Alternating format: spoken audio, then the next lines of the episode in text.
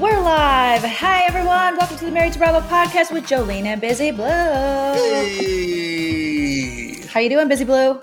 I'm doing fine. You know what? I'm glad we made them wait a little bit. Anticipation. Mm-hmm. We have a show for you all tonight. Don't you talk about my mother. okay, I know you want to get popped with purses. Uh, we have a show for you all tonight, so we had to give you a little bit of anticipation.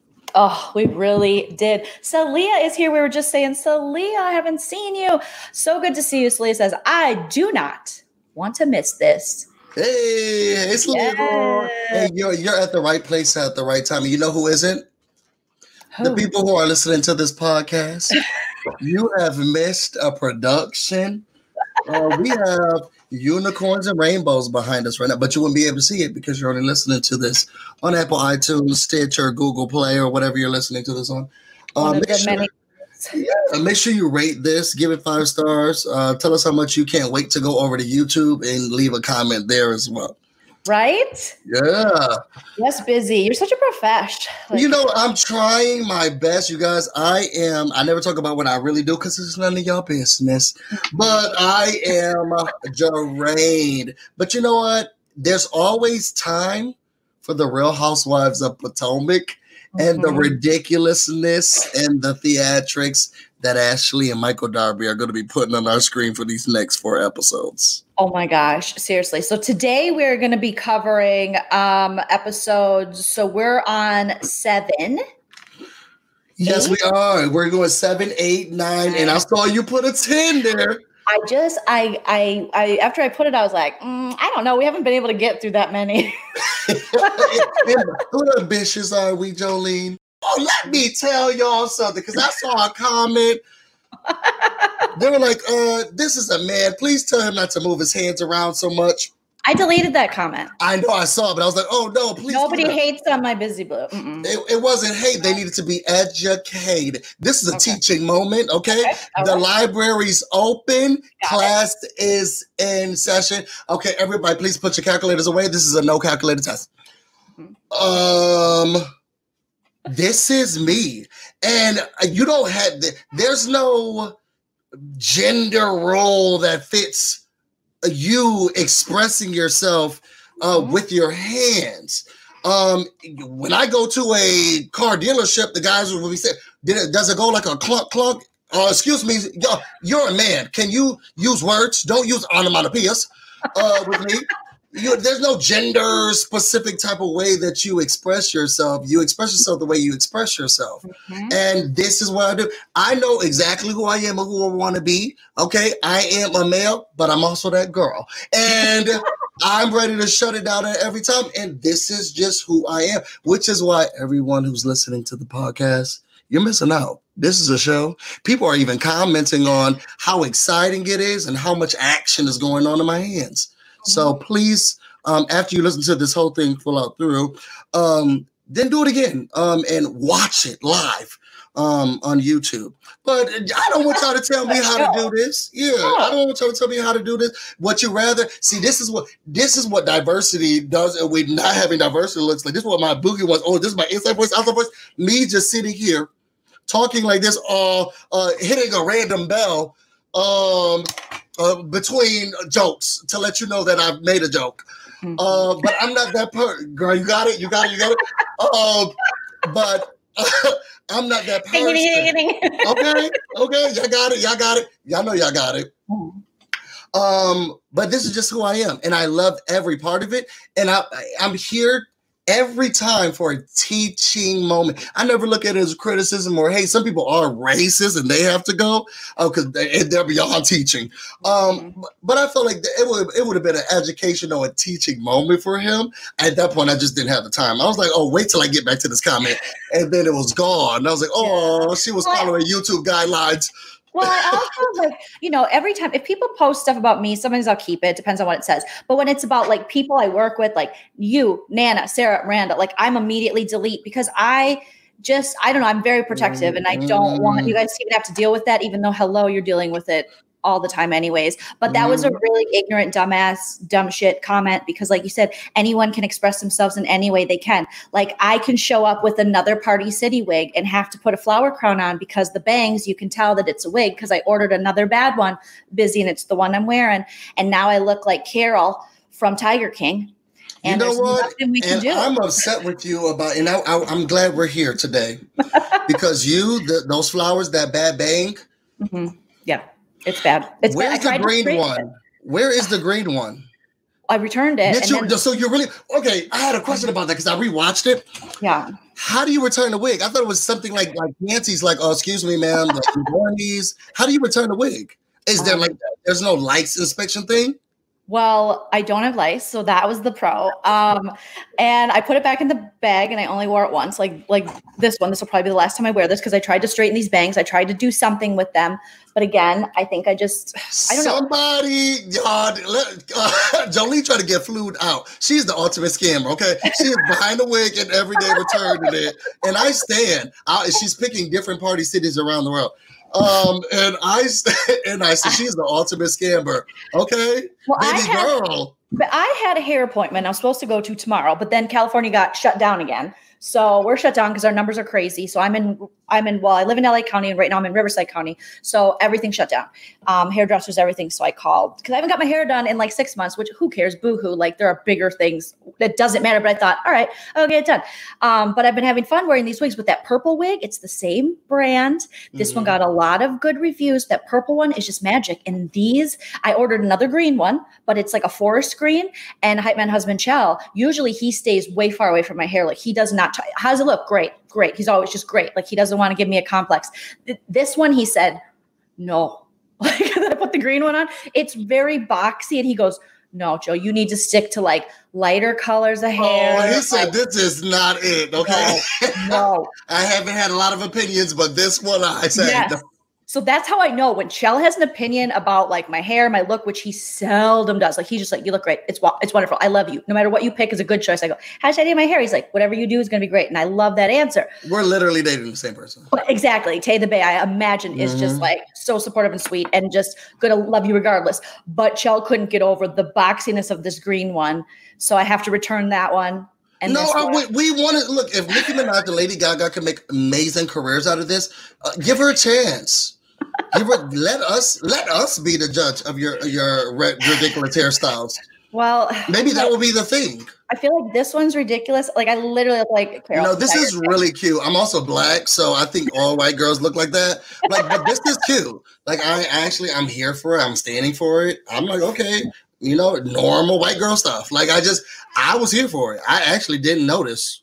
Oh gosh, you're so sweet. Well, legally, Leah did say earlier that Jolene looks like a, um, I think a filter because you know you can get those filters. That, you put the, that was really sweet. You guys are t- nice, too nice to me. She looks like the appreciate it. Angels Tarot card. Yeah, The, the lovers. That's what you. Someone, someone's picked the lovers. Ugh, I love our Oh. little chats. Yeah, let's get back to Bravo. Back to Bravo. So we are going to be recapping. Um, who's starting? Is it me or you? It's me. I have all the odd numbers. Yes. Okay. I knew Busy would remember because he's like super profesh. And I was like, I don't remember, but I'll just talk about whatever I have to talk about. Okay. So we're on to episode seven, you guys, and let us know all your thoughts, feelings, concerns in the chat. You guys are leaving some great comments. Thank you so much. Lots of love. Love it, love it, love it. Um, and also, quick thing I know, so we're getting started, but all Busy Blues channel stuff. If you're not already subbed, if you're watching later, is in the description. Follow us on the social medias, all that good stuff. All right. So, episode seven salty behavior. According mm. to BravoTV.com, Monique celebrates her rainbow pregnancy, but the presence of her mother in law presents new challenges. Ashley and Karen share a spiritual moment in an unusual place. Let's get to yeah. Let's get to get yeah, barely.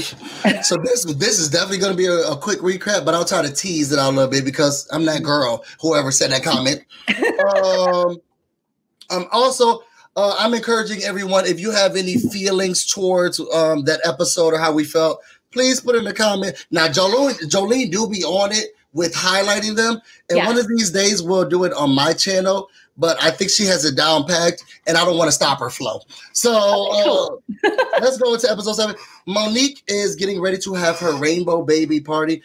just like I said on the last uh, review, I need Monique to stop telling that story about how everybody was talking to her about the rainbow baby, but she never asked anybody what a rainbow baby was until she went home and Googled it.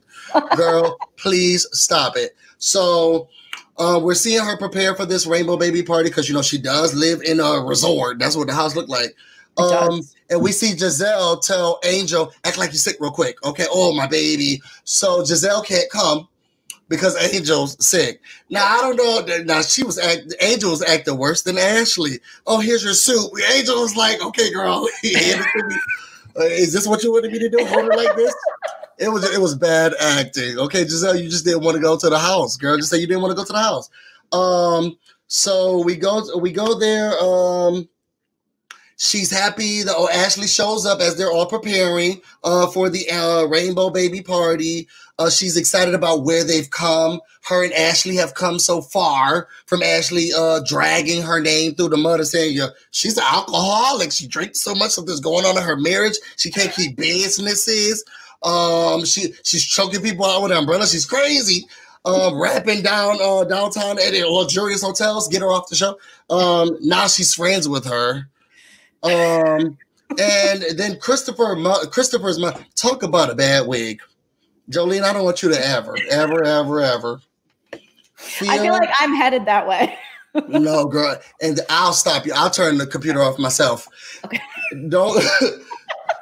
Now, uh, Christopher's mom, and now, Chris, I love you, and I love, uh, Chris, I love you. Yeah. Um, but your mama's wig. Child, it's a no for me. It is a no for me, dog. It's a no for me. And it, and it just it just sat. It just sat. It was it was like okay, girl, put the I uh, ten, huh? If she put the helmet on, okay, fourth and ten, whatever they do in football. it just looked real helmety. It did. And she's walking around like. Ugh now, no, first of all, she's walking around like in ballet because she's saying she doesn't do this, she does do that. She, oh, I don't hug, but I hug. Oh, I put your phones away. She was just giving me real in ballet aunties from Real Housewives of Atlanta. Um, because she goes up to Michael and Ashley. He's like, oh, hello. She's like, oh, no, I don't shake hands. But then right after that, she shakes hands. Girl, uh, who are you? So then her son walks away because they haven't really seen each other in a while. They've had some um communication issues, and she, you know now she has her nose turned up. This is the same lady uh season two who was like, "Oh, I left my purse at home, I can't pay," but now she's she has her nose turned up and stuff. Girl, you better put it down, just like the rest of our, our broke asses. Um. Uh, oh, oh, excuse, me. it's the alcohol. I, oh, is the alcohol bothering you? Yeah, yeah. Oh no, I, I'm not an alcoholic.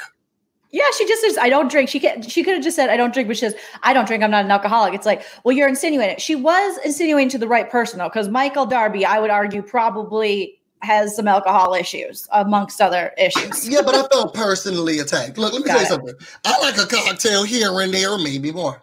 Uh, but why did they, what, what was the extreme for? Okay, She's judgy. Are you not an? Because could you not afford it because you have been talking to your son? That's all I'm saying. Mm-hmm. That's all I'm saying. But she was just very, very judgy, just very, very judgy. So she's walking around the place, you know, you know, judging everybody with that with that bad wig on. um, so then Karen and Ray come, they give their theatrics. Everyone's having fun. Um, they chat about uh, Monique and the baby. Everyone's in the group. Uh, what I did realize, and this didn't make me like any of y'all hoes even more, but I'm gonna say that I I understood Karen in her confessional, you know, this is an interesting season for us all because, you know, we're all dealing with loss. You know, um, I've lost my parents. You know, Monique has lost um, her children. She, I go back and watch. She didn't say nothing about Ashley, but she implied it. But she don't have no words for her. No. Uh, but we're all dealing with uh, loss. Girl, why you say Ashley's name? And Karen can't stand that hoe. Um, I don't blame her though. Ashley has went too far so many times, and now she is her her business is on on on Front Street, and everyone's like, "Good, great, Grant," because you were doing that for too long and putting everyone else out there with Juan and Robyn, and you know, um, with Karen and her her, her I finances. dating someone else. Uh, yeah. Oh, are you being indicted? Yep. Exactly. And she was so like, it's these people who always have the people who are most interested in your personal life are the people whose personal lives are the most effed up. It's always the case. It, if people are like, oh, does this person have a job or does your husband have a job or how's that going? Or if they're very weirdly invested, it's because their shit is very rocky. Exactly. Now, you immediately open Grindr and then say, This is this your husband? Yes. Oh my God. It, immediately. What, what is it with the screenshot they always show of the dude with his wiener? Now, was that Michael or was that a guy that sent a dick pic to Michael? So you know, I, I we can't say here. We can't. I, I can't. You know, say whether or not it was Michael's mm-hmm. peen. Um, Karen is convinced without yeah. a w- beyond a reasonable doubt that it is his. Um, we can't say whose it is. It was more like a gossipy. That was not in the Washington Post, like Karen's um, husband's taxes, but uh, it did get around. And you know what? If I wanted to believe it, I could. I, I mean, that, that looks a little bit like Michael's body type. That's why he was so he was on the elliptical every day this season because he wanted us to believe that it wasn't him. Girl, we see through you. You're trying to get that fat away. Get that apple cider vinegar and put get on that bike. And we still know it was you putting your peen around France while you were there. You got a new passport. Yeah. Um, if you have a guy and all of a sudden he's now into super working out and made comments about the D and S and the D when he's drunk, he's probably on Grindr. That's probably it. he's probably on Grindr. Like that's the thing. He's just on gay GPS. Like where they at? Where they at? Like that's what I don't know. Oh man, you know what? When I was um when I first got into so y'all I talked about this already, but I'm bisexual. But when I first got into Grant, I'm a Pisces, so like mm-hmm. I, I I love love, and I need like long lasting relationships. This hookup thing, I can do that with the people that I've already dated already. So yes. you know, so I remember I was on it once, and um, this guy was like, "I don't think this is the app for you." I can get down with the get down. Um, I used to love when Grindr first, like, I don't know when it first hit the scene. I feel like it was like the late 2000s. Like it just became really popular. But I'm, but what do I know? It was probably around way longer. But I remember my friend Jake, he had it. And when we'd be out in San Diego, when I was still drinking, like at the bars, I would be like, turn on gay GPS. And then would be like, okay, you know, like Jose is 100 feet from you. And I'm like, where is he? Where is he? And this was kind of before Grindr became like, dick dick, you know, where it was like a little. Which is more- like I didn't know that it. I didn't know about any other ones. I knew about Grindr because uh, I knew about. It was supposed to be like the gay Tinder. Yes. So that's that's the only reason I was on it. But he was like, I don't, I, I don't think this is the one for you. if you. You're looking for love. It's not because every time I've gone on it, like my friends' accounts, it literally is like DMs of. Oh my like, god, you're one of those, and your friends, your friends are one of the Moniques. your friends are Moniques. Oh, you can look in it. You hear my text. Um, I might have just grabbed it. I don't know. oh, never, never mind, never mind. Um, but yeah, it's always been. I'm I'm better at meeting people in person, and everyone yeah. that I've actually dated, dated, I've met in person. So apps are not for me. Please stay out of my DMs or come in and so I can, you know, you're in the alphabet of myself. Yeah, come into uh, to, to Busy's DM so he can send them to me. Yeah. I like to I like to go when people are like, oh, I'm so sick of swiping. I will grab them and be like, I'll swipe for you. I will like do it. but then I got tired My of turn. it too. Yeah. I was like, oh, he's nice, he's not, he's nice, he's not, he's nice, you know. Um, so after we get off Grindr, we go to um child Monique goes up to the you know the top of the castle. I did not die like this. Yeah, I was weird something about you uh, with the money that you had, you could have done a little little step stool stage or yes. something like that. What I'm not gonna do is break my neck. so we could be looking up at you as you talking. To, well, what I heard a rainbow baby. First of all, she don't talk so much about the rainbow baby for weeks and weeks and weeks, and then she still got the phone out to try to figure out what it is. I didn't like that. She's reading. Well, uh, they said a rainbow baby is girl girl, for weeks and weeks and weeks, you've been telling us, you've been telling us, you've been telling us, and people have been talking about it. You don't know it by heart, and this is supposed to be a miracle rainbow. Anyway, she's looking down on the peasants because that's what I felt like when she was looking down on us and we're looking up. Mm-hmm. Um, oh, I would have had my head tilted so far down. Don't you ever disrespect me like this. it was a little um, high. It was a little high. They should have just, like, like you said, had the stage right there because it's a very intimate party talking about something very intimate. So I totally understand. It was weird because they're all just looking up and it's hot and it's just it's too much. She just all the way up here her, in this grandiose house up there, and I don't even know how the mother got up there. Okay, snuck up there. She so flies. Monique gave that speech, and then the mama said, "Oh, excuse me." I, I want to say something too. I would have said, "Oh, bad connection." Excuse me. Oh no, they gotta fix the mic. Uh, it's time. it's time, girl. It's time, girl. So right, right after that, right after this, you could, you could. But Monique, she's so gracious. Don't think that I'm on your side. Uh, but Monique was so gracious. I think you're a Monique fan now. And, oh, please hang it up, flat screen. I am not. uh, but she was so gracious, and she let her come up and hear this lady go with that bad wig. First of all, I want to say, uh, give it honor to God, glory. Mm-hmm. You know, mm-hmm. first and foremost. Alcoholics. Uh, I, I, see you. Uh, you know, I see you on there, grandbabies. You know, this is for the people in the hood. Um, uh, first of all, I want to say that I love. Uh, I, I want to apologize. Uh, no, no. She, first of all, she didn't. She didn't. This is what I like about it. I want to say all the stuff that happened last uh, in the past let's move past it. That's someone who does not want to apologize. uh, because I love this. I love her. I love this woman in here. Yeah. And I love her husband. Mm-hmm. So it's time to move on. So I want to say that, you know, I apologize for the stuff that I said and let, us move forward. First of all, girl, I need a little bit more than that. Did you write this down? Pull up that wig. It looked like it had a note under it. I need you to tell me. She's uh, first of all, the stuff that happened in the past. Let's move forward. No, uh, no, mm, just like we had to deal with Jackson and his neck. Let's talk about what happened, girl. Tell us what you're sorry for. Tell us what we're moving past. I don't like this whole let's move past it. Mm-hmm. Girl, no, I don't like it, but they uh, Monique was more gracious than I because I would have snatched it out and said, "What? What? Tell us what you." T- some of these people don't watch the show. Uh, yeah. tell them what you're talking about. Talk about the heifer comment. Heifer. Yeah. You called me a heifer. yeah, talk, talk, about me being a, a female cow. Did I look as big as I am right now with the person you love? Do I look larger than your son? Tell me, let's talk about that. Well, people, these people haven't watched the show. They're not sure what you're talking about. Let's go a little bit more into detail and context. Mm-hmm. That's what I would have done, but that's not me. No, Monique handled it like a champ. She, you know what? She her contract is ironclad too. So after that, we go through Candid.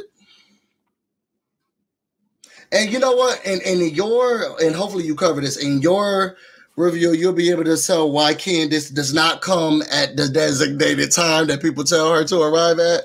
But Candiace was hella late. Okay, the party people were leaving, and Candiace like, "Hey girls, hey yo, hi, uh, oh nice car, nice car." Uh, like she came as the people were going. Um, they walk in, Ashley and Michael. They say hello. They give their pleasantries. Insert the theatrics, and this is what frustrates me even more because Michael got kids, Ashley's age. So Monique goes up. Everybody's sitting down. They're talking about laws. What's going on? Michael looks at Ashley. And she's like, oh, you know, how do you feel about all of this? Well, I mean, I'm just saying you you you had a little guy, you know, in there, right? You had a little guy in there. Is that how that works? I don't yeah. know. I, I close my eyes when we do it. I, this is not a bippity boppity boop situation. You know how a baby is made.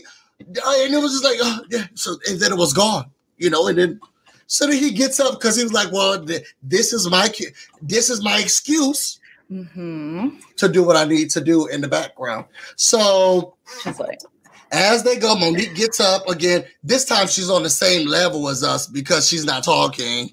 I want to give the mic around to the peasants who have also felt the same type of loss. This is very Marie Antoinette feels.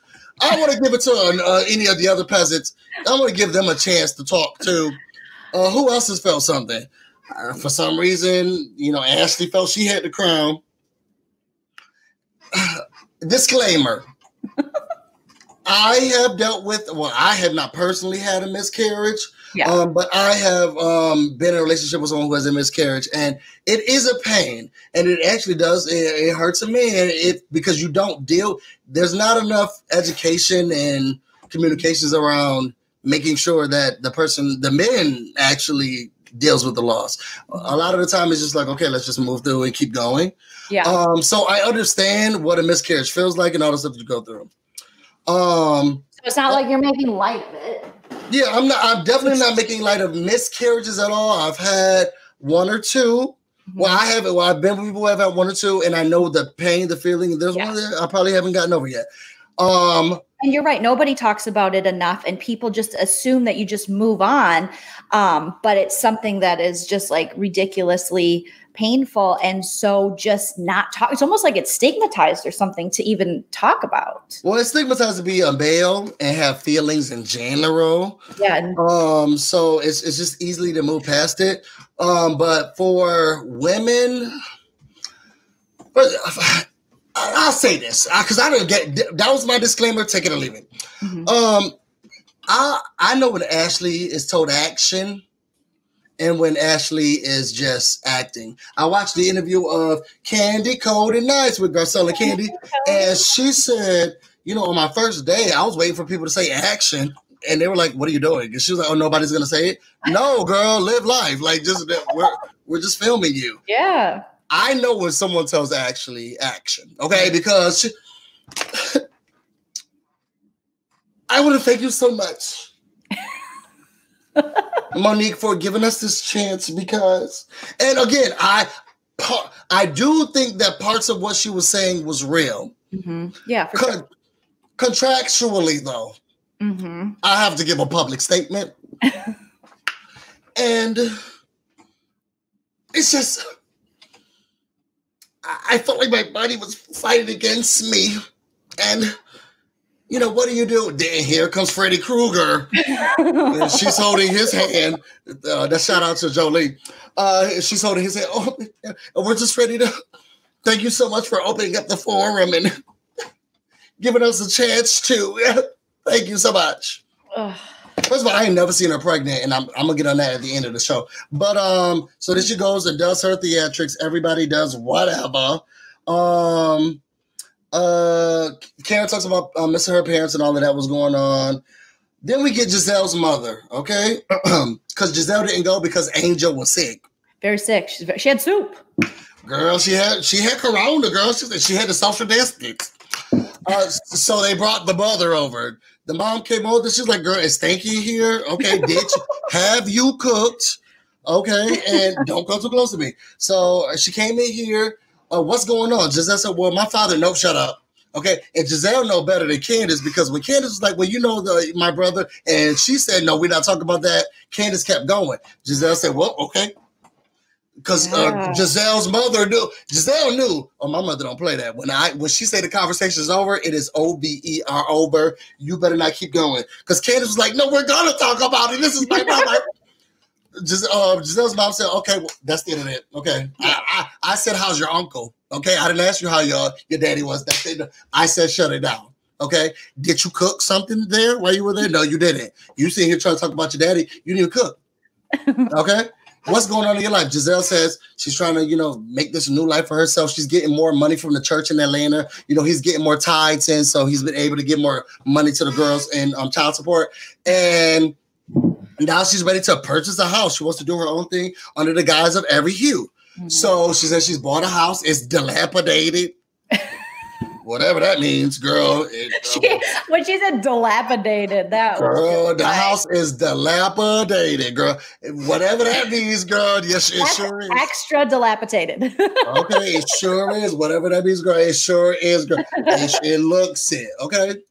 Um. So, um, she's like, well, I don't understand how you know how hard building a house can be. But her mother's like, yo, you're very opinionated. Gizelle does seem like someone because you remember she's the one who's always on time. Gizelle, she don't got no time for your shenanigans. And I think maybe a lot of this came from her first um lady training because she was the first lady of church. Um, mm. and we got to start service on time. And we what we won't be waiting for is you. Okay, this is why the people were sleeping with your husband. Um, because you were late and we were what on time. Um. But uh, so she said, Well, how hard can it be? A child then hit it with flash forward to Robyn. Oh. Robyn went to the Sheree Whitfield School of House Building because she said this is supposed to take $60,000 in four months. First of all, I need to understand where she got that sixty thousand dollars from. Mm-hmm. But you know what? They have downsized. And they it reinvested, I think. I, see, I think tab. I'm not sure. Maybe they paid for Mike Boogie's uh tennis court, but who knows? I want to know where the money came from. Yeah. So they, they had an extra sixty thousand. But you know her mother was there too, so she probably footed the bill and said that it's yours. Mhm. But anyway, it's been taking them. They're now on uh, ten. Okay. Yeah, and they're just doing like a condo, like it's a house, but it's not like this the house that. Um, Wow, no, this is DC. This is DC. Mhm. So that's that's a house. That's But a- you know what I mean, compared to Gizelle's, which is like this huge. you That's know. true. Now she is doing a little, you know, a little um oh what's the word I'm looking for? What's the smallest you could get? The a studio. See, she's just doing a studio. Okay. That's all she's trying to put together. Robyn's all- the only thing she's trying to put. The problem is also mm-hmm. she's trying. It seems like she's trying to do it by hand. Who picked up the drawers? I did, girl. You le- you left one. I know. You left one. Okay. The electricity is not on. There's no running water. Her mom coming over here telling me, let's get the toilets here first. Girl, your daughter's here too. Y'all could have decided that as well. Don't try to pass blame off on her. Was that Siri? Yeah. First of all, she, she don't listen to anything else I say, but every time I'm not talking to her, she's ready to go. Mm-hmm. That happens to me all the Um, so they're still building a house, and the money's dwindling as we what speak. Oh, Did you wait, call no. somebody? I feel like I have called someone. Even more fun. Who did you call? I don't know. I don't even know where my phone is. Let's leave them a voicemail. I don't even have a phone in me. Somehow, you guys, busy called someone, and we're about to leave a voice message, and we don't know how and where the phone's at. Oh my god! And this is so fun. I want to know who it is because they're gonna call me back. Okay. The And they're going to get the anticipation. longest message ever. Okay, so after that, we get to Monique and mom, uh, Monique and Chris's mom talking. Okay, she still has them. She only brought one wig. Oh, I just feel her pain. I feel like I can't judge wigs because of my situation, but I do appreciate. No, you you know what you. I see. I don't like how people say, "Oh, you're the pot calling the kettle black." Girl, we're cousins. We know each other. Let's get on these hoes together. Let Yeah. let I can talk about you. You talk about me because we're pot calling kettles. exactly. Um, and now if, if something else try to talk about us, girl, you're a sheep. You don't have no, you don't say nothing over here. But pot calling kettles, I I'm with it. Bad wig, bad wig, meat bag wig. Let's Yeah. together. bad wig, bad wig, join together. Exactly. So you could talk about it all you want. I don't wear wigs. Um, so y'all could tell me to shut up, but I won't. So she comes in with a bad wig. Monique is on that ball, rolling up and down, and He she's, loves that ball. you know what? What is it for? I'm, I'm not even joking. I think it's just like your back and stuff, and when you're pregnant and you're carrying, maybe that's just the most comfortable thing she can get. You know what? And we're gonna figure it out. I'm gonna tell you by the end of this uh, by the end of this review, whether or not You have a ball. I'm gonna tell y'all whether or not I feel more comfortable if I if the, the ease of pregnancy is better. Oh my god, busy. Every- Every episode she got this ball, and I'm thinking, girl, I got that upstairs. What is she doing with it? what, what do I need to do? What am I missing? Okay, because if the rich people doing something on it, I want to be a part of it. Maybe it Um, just feels good on the old rocking of the uterus or something. I don't know, on the old cervix or the baby door or whatever the medical term is. It feels good. I don't think it's the baby door, girl. I've watched a lot of Grey's Anatomy. I ain't heard that once. it's the baby door for sure. so um this was an interesting episode because I grew up um I was raised southern in the north. So uh in in the black family realm when you are go down south it's a yes ma'am, no ma'am, yes sir, no sir, you know, mind your P's and Q's. Children are supposed to be seen not heard type of atmosphere. And up north, it's us. Please don't call me Miss Anything. That's my mother. That's my daddy. Yes. um, so I've always had to code switch in that realm of the African American community. And I feel like I'm more southern raised than I am northern raised. Like I feel like my family is so much more southern. Mhm. And I mean, I, I, I love and I would defend whoever I'm dating to the death of me. But I also will say, you know, just let my mom do what she want to do. And then I will let her have it when you're not around. Mhm. Um, I am one of those people. If I love you and I care about you, I'm not going to embarrass you. yeah. Um, so you just gotta have faith that I'm gonna handle it. But you know, just, just take her saying this stupid stuff right now. Um, because this this is just my mama, and I so I saw what the mother was saying with regards to, you know, you're supposed you're supposed to say, you know, this is my mother. Mm-hmm. I don't think that that's right, but I also think that that's how I would be because I would tell Taylor Bay, just just let her go, yeah. uh, and just let her go. Um, and then I will tell my mother, I won't be back and we're not paying your rent for three months if you keep acting like this and I'm walk away and then everything would be better again.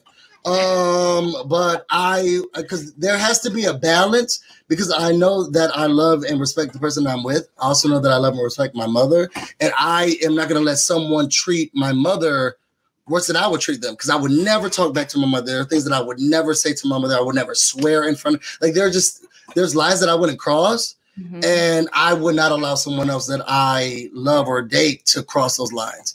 And some people aren't raised that way. So if I feel like it's going to go that way and they feel like they're getting upset, I'm going to validate their feelings, but then also be like, I got it. Because yeah. I feel like you are going on a cuss out route, and then I'll have to cuss you out, and then we won't be dating anymore. I have to get on grinders so much.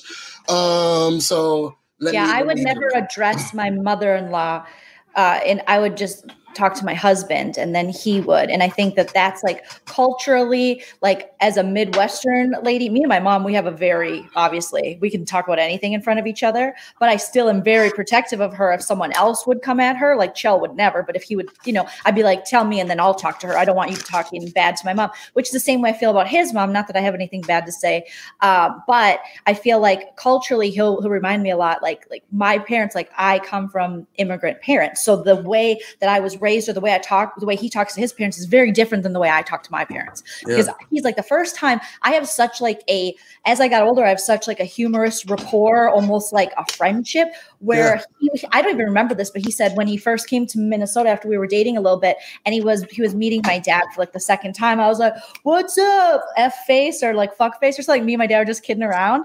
And my dad's like, eh, or my brother said, or someone said it because we like roast each other. And Chell like was just like, I would never.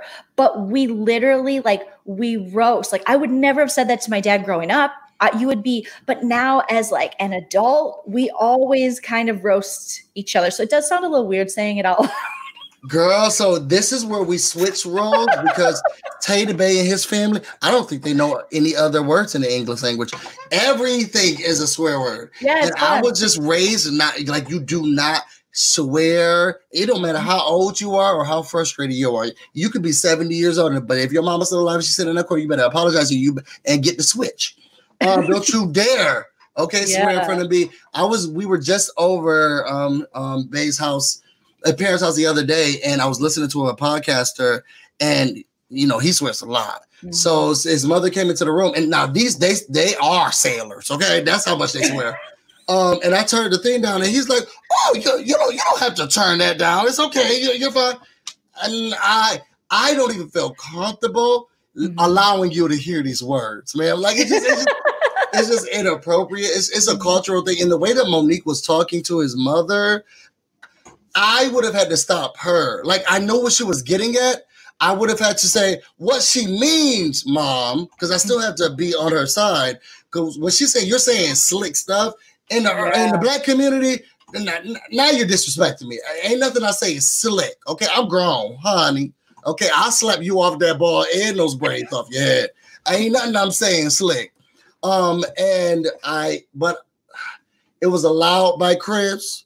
So I don't. It, this was an interesting scene because I would have been like, "Well, what she means, mom, is that sometimes things can come off you know, other ways. And I can't allow you. She's now a mother, and I don't want my her to now be disrespected as a mother. So yeah. it's interesting. But I would not have allowed anybody to say you be saying slick stuff. I would have like, okay, hold up, roll around in the ball a little bit. Uh, yeah. I, I got it from here because you're, you're, you're taking it the wrong. You're you're going left. I think Chris realizes in this situation that his mom has been so out of line that now she really does have to make it right with his wife because now she's about to have his third child. So mm-hmm. this is like that's your mom and you love your mom, but this is also your wife, the mother of your children. Like there has to be a respect. But I understand what you're saying. Like culturally, um, it is different. But for me, I was like, yeah, that's what Monique's saying is fine, but I wouldn't ever say that to my mother-in-law because culturally it would be disrespectful to come at her and say, "Oh, you would have been knocked off that ball. yeah." I wouldn't. I wouldn't do that. I would talk to Chell and say, you know, um, yeah, I wouldn't. Mm-mm. Yeah, you would have knocked out that ball. Your wig, the flowers would have been everywhere. It would have been a mess. We would have to come down and fight whoever Chelsea's family is. It would have been really bad. Okay. Well, I feel like I already can't. Like, I don't have an argument against my mother-in-law. Like, I get along with her really well, but also like she's like a PhD from Stanford. What am I going to tell her? You know, like, hey, You know- um, street smarts because she doesn't have. You know, when when you go to school for a long time. Yeah, some of the things you miss because you've been in school for so long, you're missing the street smarts. Sometimes you gotta slide a little bit street. But you, I'll teach you how to read, but not be not know that they, hey, I don't feel red. That's how they're gonna leave. Like that girl when they went to a um, oh, where did they go? Um, Savannah. mhm. Um, and oh, who was the friend? Oh my God, come on, come with me, come with me. Season of uh, Real Housewives of Atlanta. They went Okay. to Savannah. The girl Yeah. who did, she was half white, half black. She had a name that was like, why is your name like that? Don't you mean your name's supposed to be something else? Because the way that she spelt it, people say it another way, but it was spelled another way. She was dating Chuck.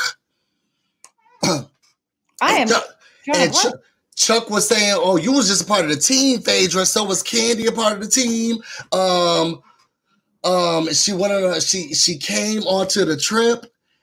Uh, Savannah. Oh, Savannah. No, no, no, so, no, no. Her name was her, her name was Avanya. She was dating Chuck, y'all. Well, this is too late now. The, I the remember Chuck. I got to Google this. So You don't remember Chuck? no. He was saying that y'all all a part of the team. Remember they moved. They went to Savannah. Phaedra found that. Um, Kandi Blast Freak- Chuck and Porsha's new man. I just Googled it. yeah. Um, Um, that's when she was like, uh, excuse me, I didn't date your man, but he did and he did. Don't talk to me. She did and she did. Um, it wasn't Denise, it wasn't the cookie lady. Um, Is that the come on, singer? y'all. it's Huh? it's not the singer. No, it's Uh, not a Oh my gosh, this is like taking me. So this is season six. Yes, their trip to Savannah. It was she was there when they went to um yo, somebody going to IMBD. Um if she was there when they went to uh where Porsha was like, Well, there has to be an exit because they don't have electric Monique.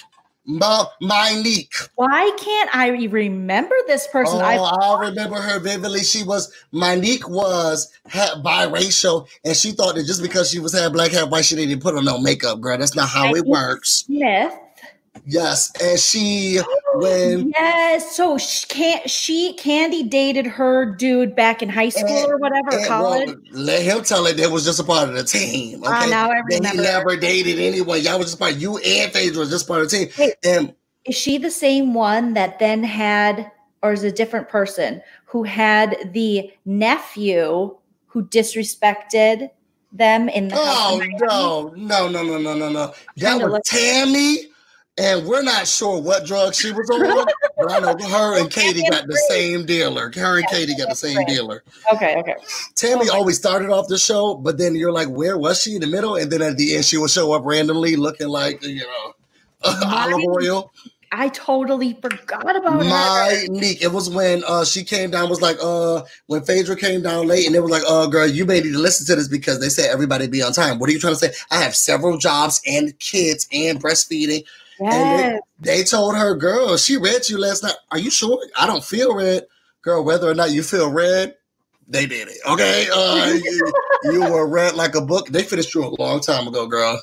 Trip down Um, memory lane. Thank you for that business. I did not remember her at all. It took so long, y'all. We have to get better. I don't know how many people are in this Oh. chat, maybe like 30 something, but we have to get better. That took way too that took way too long, you guys. And I'm depending on y'all. Who gave it to me? Legally Leah. And you know, and she looked like the one who she looked real pretty. Hey, Legally Leah.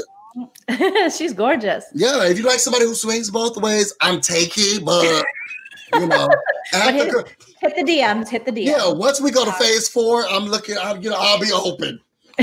um, so anyway, uh, we have that talk. Mon- I just felt like Monique was being a little disrespectful. I would have stopped her. After that, we have Michael and Ashley. They're going to China. They're doing Chinese medicine. Y'all, I got uh, acupuncture one time, and this was the biggest mistake I ever made. I went on a cruise, Royal Caribbean, and I was swindled to do acupuncture. That thing was like four hundred something dollars. First of all, I still felt sick afterwards. I don't know what those needles pulled out or what they what he put in. but it didn't do anything, you know. And I was just so ready to get these needles out of me and get out of the bed. You feel better? You feel that? Yeah, girl. I sure do. Yes, take it out. Yes. This one's for your throat. Yes, girl. Yes. Oh, yes. I can sing like an angel. Please take this stuff out of me so I can go to the pool. it was just, it was so ridiculous. But here goes Ashley and Michael. Um, yes. Oh. You, oh no. We when we were dating for a short time, the, the sperm attacked it so quickly.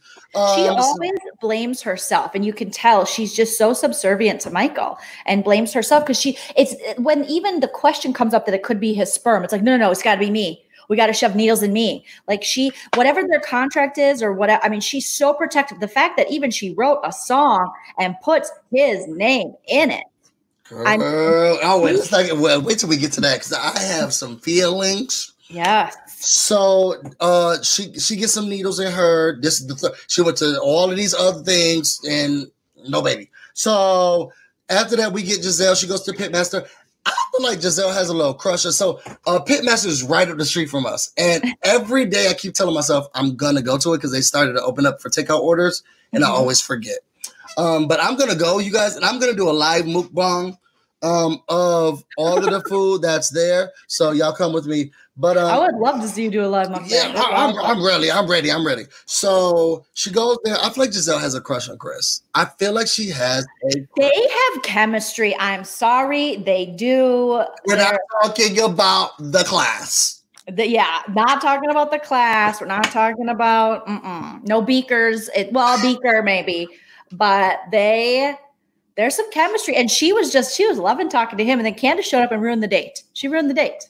Right. Oh no, Chris, I didn't want to know. She was telling me everything. Mm, this is a, oh y'all. She, uh, she gonna talk about it. Um, Jolie about to talk about it in the next episode. But uh, uh she thinks his food is orgasmic. So um, Candiace comes. This is where I have to give some fault to Candiace.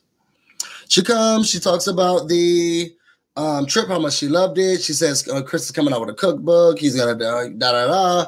So they're gonna have this party at the house. Um, she wants everyone to come to her home so that cook uh, Chris can cook for them. What's gonna be in the cookbook? Um, Candiace and Gizelle they then started talking about the rainbow party. Gizelle, oh, I wish I could have been there, girl. Okay. Um, and Candiace was saying, you know, uh, she allowed everyone to come on the mic, and here goes Ashley. Uh, uh, now, Candiace was giving more. She more dramatic. Yeah, she was like, I the girl's faking. But she also has more of a belief in what's not real, okay? Yeah. Um, so it, it was just very uh, it was off color, off putting for me. Um, because this is a woman watching a woman go through that. Uh, I don't know. Um, y'all drag me in the comments. So after that, she was like, uh, they talk about Monique and it's uh, I gotta drag her again. You can't go to your end, your friend's enemy, and say anything about anything, even if you felt like it was off putting or off. Because she could have said, "Yeah," but I talked about it. It was all right. I'm gonna tell Katie later. No, no, because Gizelle, she ready for a show. Mm-hmm. Um, so that would have been the end of the conversation, girl. You like the eggs, and then yeah, Ashley was faking. You like the eggs? Uh, going, we'll get your to go back. But no, she had a think about Katie. I loved Katie. Um, but she said that you know she referred her to a slave. Uh, she referred her to Amistad, a slave. Did she call her a slave? Did she say she was on a plantation? Oh, this is ridiculous. Gizelle's ready. Mm-hmm. Okay, and she will drag it out. Did she say she's cool to Kente? Oh my god, she say LeVar Burton? Oh, this is oh, this is out of control. Like Gizelle is ready to take it there all the way, all the way back. oh, like she's ready to go. Okay, mm-hmm. so after that, and I want your feelings on this. We definitely talk a lot. I want your feelings on this, though, Jolene. So we go to the salt cave. First oh. of all, that lady hugged her way too. Please let go of me. And you have to like because I do. Whenever I take a picture with someone, I always say, "Oh, I held my breath." I always make that comment because it's just like awkward and weird. And if I put my arm around someone and I take a picture and I'm like, "Oh my god, I just held my breath," but the fact that you have to like they area, I, I don't know, the areola the areola hug is just not. I'm not a fan. I always kind of say the areola hug. I thought that was the tip of the. When you're nipple to nipple hug, like you're like this straight on, and then you have to breathe and then breathe out. That's too much. I'm, I'm and then I'm filing a suit of rape against you. let me go. Aren't sexually like active with someone, I don't think you need to hug them like that. That to me is weird, but maybe it's because I'm Midwestern and no, Karen's face said it all, girl. Yeah. Like I've, I, let's be clear, I've already gotten you. Okay, please. yes. I felt like she was taking a piece of her away. It just, it was just very. It, was there spermicide in this tub? It just, I just did not feel comfortable with how long. was, you're right. She's taking a piece. It was like she was like a, a, a Mm. vampire. You know what I mean? Like an you energy that? Like sucking something from her. Right, was- and, and she wasn't making enough money because then we also find out that she double backs as a. Um, I also am a psychic medium. I also tell this she was crossing over Jordan. This she because she was like, "Oh, your daddy's in the room." I was trying to hold him back. I felt like Ashley gave her this information. That's just how I feel. I don't because I just uh, not that I'm too in tune. I'm a Pisces, so I'm I'm very well in tune with the other side. But this lady didn't look like she had it. Okay, she looked like Kim Zolciak saying, "I am of higher power, girl." No, you're not. You or those lips can get out of here. Um, but she just, I just felt like it was something that she just needed. I just want to tell you, I'm a psychic medium. Your daddy's here, and he she it, the words were, "Oh, you got it." Girl, that's what he had to say. He could have went into another cave to come to me. Something about those John Edwards type psychics that rub me the wrong way because you are playing on some very deep ass emotions of people when they've lost people they love and are close to. And for you to be out there saying you know all this stuff, then you better come at me and I will answer no questions. Like I've been to psychic stuff before. My friends back in in Minnesota have psychic parties busy and they've invited me and I'm such a skeptic, but I go. And so I'll go in the room, you like you, you invite the psychic over, everyone pays like 50 bucks. They have appetizers for whoever hosting. Fifty And, like, bucks. yeah, it was yes. First of all, this is a gift that you should be giving me for free. I don't need to be uh, tight as a feather, stuff and more. You don't need to be doing the craft around me. And, and it costs fifty dollars. Those Yeah. hors d'oeuvres better be spot No. on. And you need to tell me which one of those psychics told you you're going to beat me. Fifty dollars. I know. I like never like I've went to a psychic a few times. I used to go to a palm reader when I was young because I thought it was like cool and kitschy. That's But cute. um, yeah, I thought it was like cute, and also I was an alcoholic at the time. But now being like sober and stuff, it's like I'm like I don't know. So I was really skeptical. So I went in the room with my best friend because as someone who's a performer, like I always compare it like this: as a comedian, when you're on stage and you got to do crowd work, you got to read people. You become very good at reading people, and there are certain basics that you just see. If someone has a wedding ring, you know what I mean. There's things because you'd be like, oh, you or you're married, or you're like if anyone's body language, if they have a purse and it looks like expensive, you can make that you know fun like I'm they're a feeling the cake eater. spirit.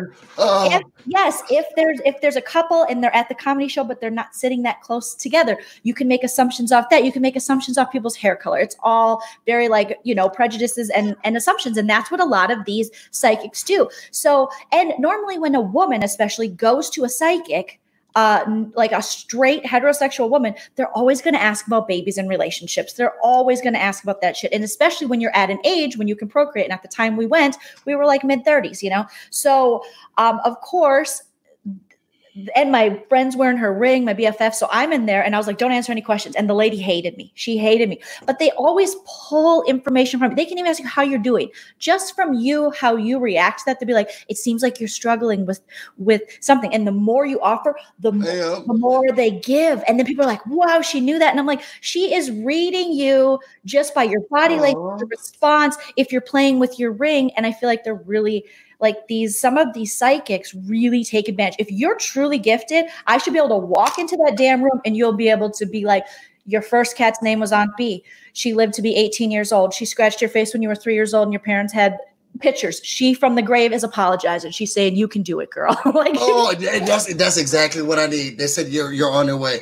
We just they saw you know, and I believe you more because who Kara can walk into any room. You can say, oh, I know her daddy's dead. Okay, uh, uh, I, your father said he's here with you. Yes. Your, your, your daddy's here with you, girl. You, you look at your mid eighties. Your daddy's saying that uh, uh he's he's At on your side. age, you can always assume anyone who's middle aged probably has a dead parent, and that's what they do, and they take Oh. advantage of these people. Nah, and I think that's what happened because I was looking at this thing because Mhm. Ashley was unfazed. It wasn't even like, oh my gosh, she found it. Ashley was just like. She, she read the line just like I told her. um, so the, the lady leaves the Himalayan salt caves after that beautiful moment. Ashley says, "Oh, I have a fear that the old guy that I'm dating is gonna die." And that's the end of the episode. I'm not gonna go further into it. Go to episode eight, y'all. All right, episode eight: sex, lies, and butter knives. We've been waiting for this episode. Candiace, Candiace hosts a dinner party where revelations about Michael's alleged secrets are brought center stage. Ashley and Candiace get in a heated argument, causing a serious meltdown. So we know Chris is going to uh, have the ladies over, Chris and Candiace, because Chris has got a new cookbook coming out, which he told or which she told Gizelle, Candiace did when they were meeting for lunch, along with the Amistad thing they talked about, lots of different things. Hmm. So um, you're gonna have the ladies over. Well, you better deliver, Joe. Now this is an episode of all of episodes. Yes. Well, it doesn't really start until the dinner party, but this is an episode. I don't even know Jolene, what bro, happens before the dinner party. All I care about is when we get to the dinner party. And we can really skip person, We can skip we, everything we're skipping ahead. And the first person to arrive at the dinner party is Robyn, which is like a shocker. And that's why I asked Busy because you know the geography of the area. Does Robyn live close to Candiace? How she did she show up on does time? Not. I feel like she. I maybe something was going on with the home. Someone had taken it over. They were they didn't pay rent. So I don't know. She probably was in a homeless shelter. I'm not sure what was going on that day. But Robyn was first. Okay, mm-hmm. I don't know what actually happened to make and her Candiace, be first said, if you're first, if you show up on time, it's disrespectful. You're you disrespecting me. disrespecting me because her and Chris, she's putting flowers in a vase. Chris is cooking up some amazing goodness. The women are going to try the food. Uh, the more I rewatch the season, the more I'm like, I like Chris. I like Chris. I can see why Chris gets a really beautiful woman like Candiace. Like Chris has him. like swag. He's also kind and he truly it seems like he truly cares about her. Yeah, he'll tell her to shut up. And that's what she needs. Yes, and I think and she likes it. Make her a better person. You need so, you need someone to challenge you, but in a loving way, and that's what he mm-hmm. does. And, instead of being like you're ridiculous, whatever, he really holds her down, literally in this mm-hmm. episode. So uh, Robyn arrives, and Candiace is just like, "Oh, wait, she did say, uh, first of all, if I give you a time to arrive, you need to treat that like a suggestion. Yeah. And I need if anybody who knows me, you need to take that to heed into heart. That's a that's a if you arrive on the time that I provide to you, you're disrespecting me. You're disrespecting my home, my family, my legacy. I need you to arrive at least 30 minutes after the time for just for yourself. You but know, when you, you're cooking a meal, like then you i would be worried that if i did arrive 30 minutes late the shit would be cold and i would ruin it. You know what i mean? Yeah, we're not doing casseroles over here. We're not doing uh tater tot casseroles over here. We are still we're in the midst of making the food as you arrive so that you can see the show. Yeah. it's time for hors d'oeuvres and chit chats and drinks. This yeah. is time where this is like cocktail hour. I'm preparing you for the meal and the presentation okay? Yeah. but that's not going to be ready at the time in which I said it was going to be ready. Yeah. So you need to come 30 just for yourself. Be fast to be late. Let the girls see what you're wearing. What tacky wig does Jolie have on today? Like, let the girls see what do we have. Oh, how are you doing? How's it going, guys? And, you know, all of that. Here's your drink. Try the egg out, and you know, and, you know how. up. I'll let you go. Go go go. So then, um, uh, Gizelle arrives uh, soon after, and pretty quickly the conversation turns to something they said they weren't going to talk about in their confessional, which is the alleged Michael saying he was going to ask the D of one of the husbands, who I will then learn later who it was. But right now, nobody knows who it is. And so it comes up, and Robyn knows about it. Candiace brings it up, and then Robyn talks about it, and then Chris co signs it. So we have three people now who that night of Ashley's uncle's birthday heard Michael say he would S the D of a Potomac housewife. And so Gizelle's like, what? I mean, saying that in front of Gizelle is, I, I, of course she's going to bring it up. Of course she's going to bring it up. So Candiace is, you know, going on. And I don't even know if Candiace knows at the time by saying that. Probably she does. Because now that she's mentioned multiple things to Gizelle. It always gets back. Gizelle is the bone collector, is the ghost whisperer. She's just spreading all the secrets and producing the show so that we have quality. Yeah, sure. I don't have a storyline of my own. I'm building a house. So exactly. I'm going to bring this up. I'm going to exactly. talk about it. I'm going to bring it up.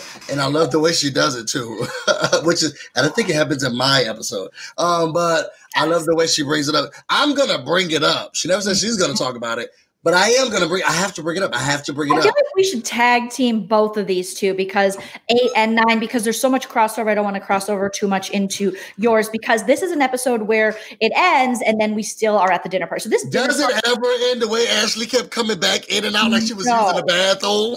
Right? So slowly, the other women, or I should say quickly, start arriving. Drinks are had. This conversation has been had now about Michael's D, and Gizelle cannot wait to bring it up. They're seated, they're eating the appetizers. He's making some kind of something, and they're like, it's orgasmic.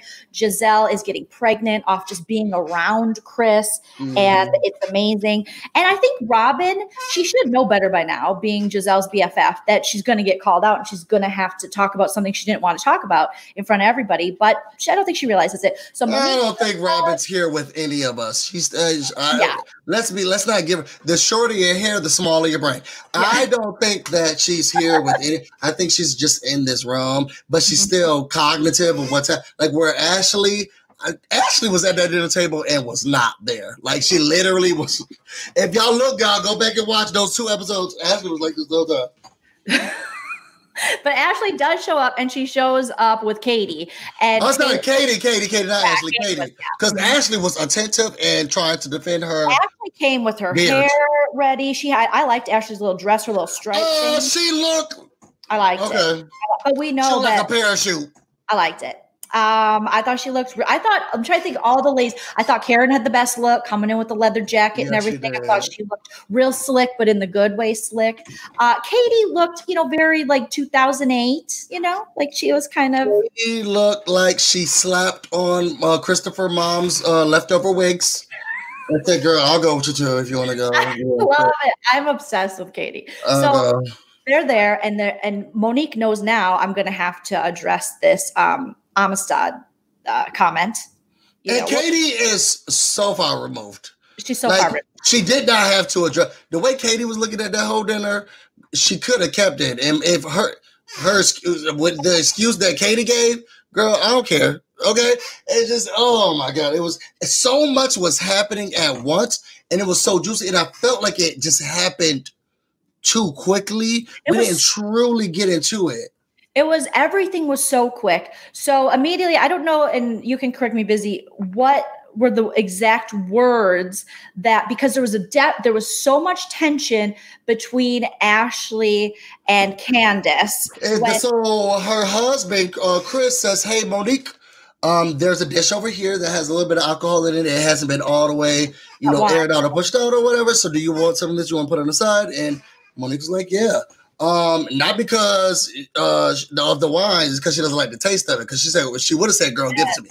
Um, and Ashley was like, "Oh, isn't it interesting?" Yes, that you, uh, uh, someone who's pregnant can have some wine, um, some alcohol, but me trying to get pregnant can have none. And here go Candy. Who knows what um and they um Carfax she looked at? Uh yes, the the Surgeon General said that it is frowned upon. Looking at you know having any alcohol is frowned upon. It causes residual effects and this and that. Yeah, and that and then it just ensued from there.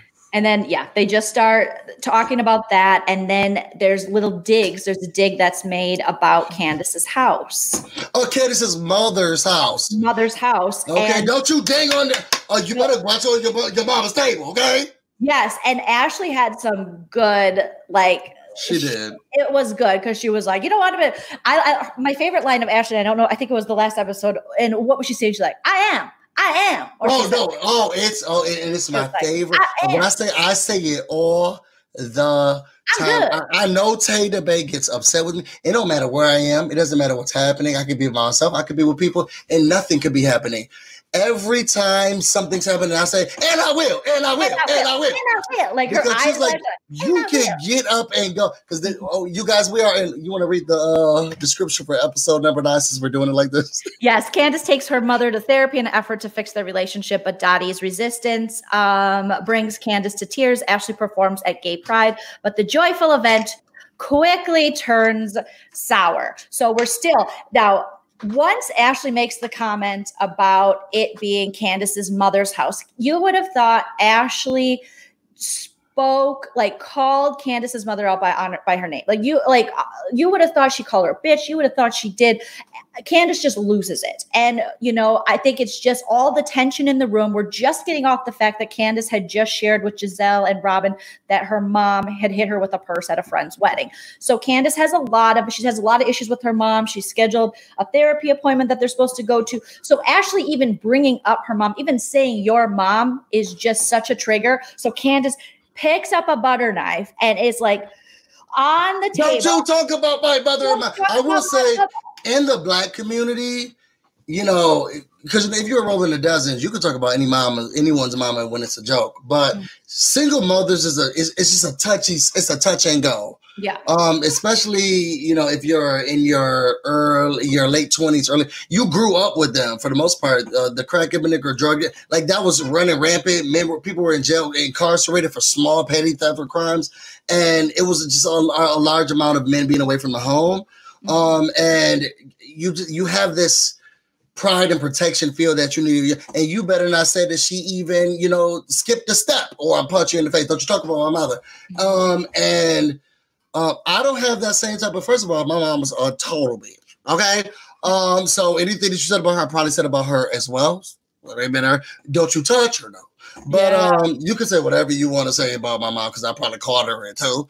Um, but uh, there there are some individuals, and you know, if this is Candiace's whole lifeline, you know, let's call let's call a friend, let's phone a friend, let's everything that Candiace could do, her mother has control over. Mm-hmm. You better not, don't you dare disrespect. I do that. Don't you dis- yeah. disgrace her on this? Uh, don't you even say that this is her home? I don't know why that's a bad thing, but don't you dare say it. Don't exactly. you put Dorothy's name in your mouth. Uh, only I disgrace her. Okay. Exactly. Um. So she's yelling and doing all this stuff. Yeah, and in Ashley's defense, she's trying to put down Candiace because she's constantly like, I don't know what she does. How does she have money? She doesn't have a job. Why is she in my business? And what do you do? Exactly. Well, she married Michael. That's what she did. She is his beard. That's what she does. She's a professional beard. Hard work. And it's hard work, especially when he's out here uh, committing assault. You know what I mean? Like it's hard work. So and she also brought up, oh, well, weren't you the one who's supposed to um you're talking about me, but you didn't go consult your friend when you told her, when you told Gizelle that mm-hmm. see, this is deflection. Okay, this is true deflection. Actually, so good at deflection. She deflects constantly yeah. denial. Yes. Hey, girl, here's a mirror. Look over there. Um, mm-hmm. uh, and y'all, I'm telling y'all, watch episode nine back carefully. It's just the beginning.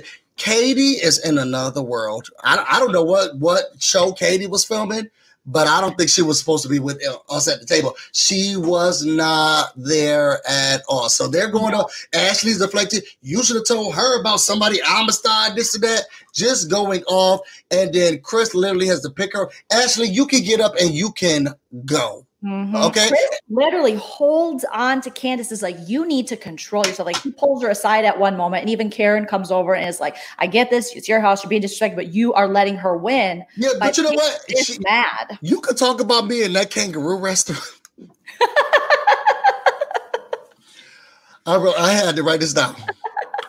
You can try me. You can try me in that kangaroo restaurant, but not but don't try me in my own house. Okay. I invited her over. I gave her. I gave beverage. her a beverage. That's the best. I gave her a beverage. Like Candiace is beyond hot. She is just spicy. She is. That's off. me. That is she, me. She's in a point of where you're so mad you're literally almost blacking out because don't Chris, touch me. Yes. Chris, now Chris is trying to help, and she's just like, "This isn't about you. This isn't about you." And he's like, "It kind of is because it is my." Food. Like I'm trying to do this cookbook thing. I'm trying. My risotto is on the stove. It's getting cold, and so Ashley's. It's so funny because despite this.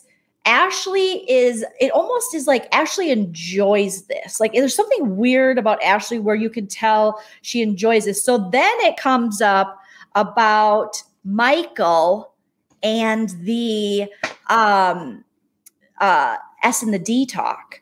Yeah, and so Gizelle says, Yes. And Gizelle, so uh, he removes her, um, which I love. So uh I am Candiace in that situation. I am not quick to anger because it takes me a long time for you to pick uh pick a button, but you don't know which button that you're pressing. Okay, um, it could be any one of them, um, but you could be looking for a long time. But once you press it, Can't put it down. Oh, it's over. But but I can hold it in for a very, very long time. And Teddy Bay was saying, you know, once it's over, don't touch me. This is not about you. I'm calm. Okay. Uh, I, I, am calm with this knife in my hand. Okay. I it, it, oh, it's, it's, it's done. Unless somebody try to get at you, Jolene. I'm telling you. So uh so after as he removes her, they're at the table and Gizelle's like, well, let me tell you, I love the way uh Gizelle oh, how she presents a situation or reads you. I don't feel read, but she has read you. Um, because she's like, well, well, let's talk about why she feels a certain way because I guess there's something fake about your. Uh, I'll let Robyn handle it. Yeah, the way like, Robyn, Robyn was like.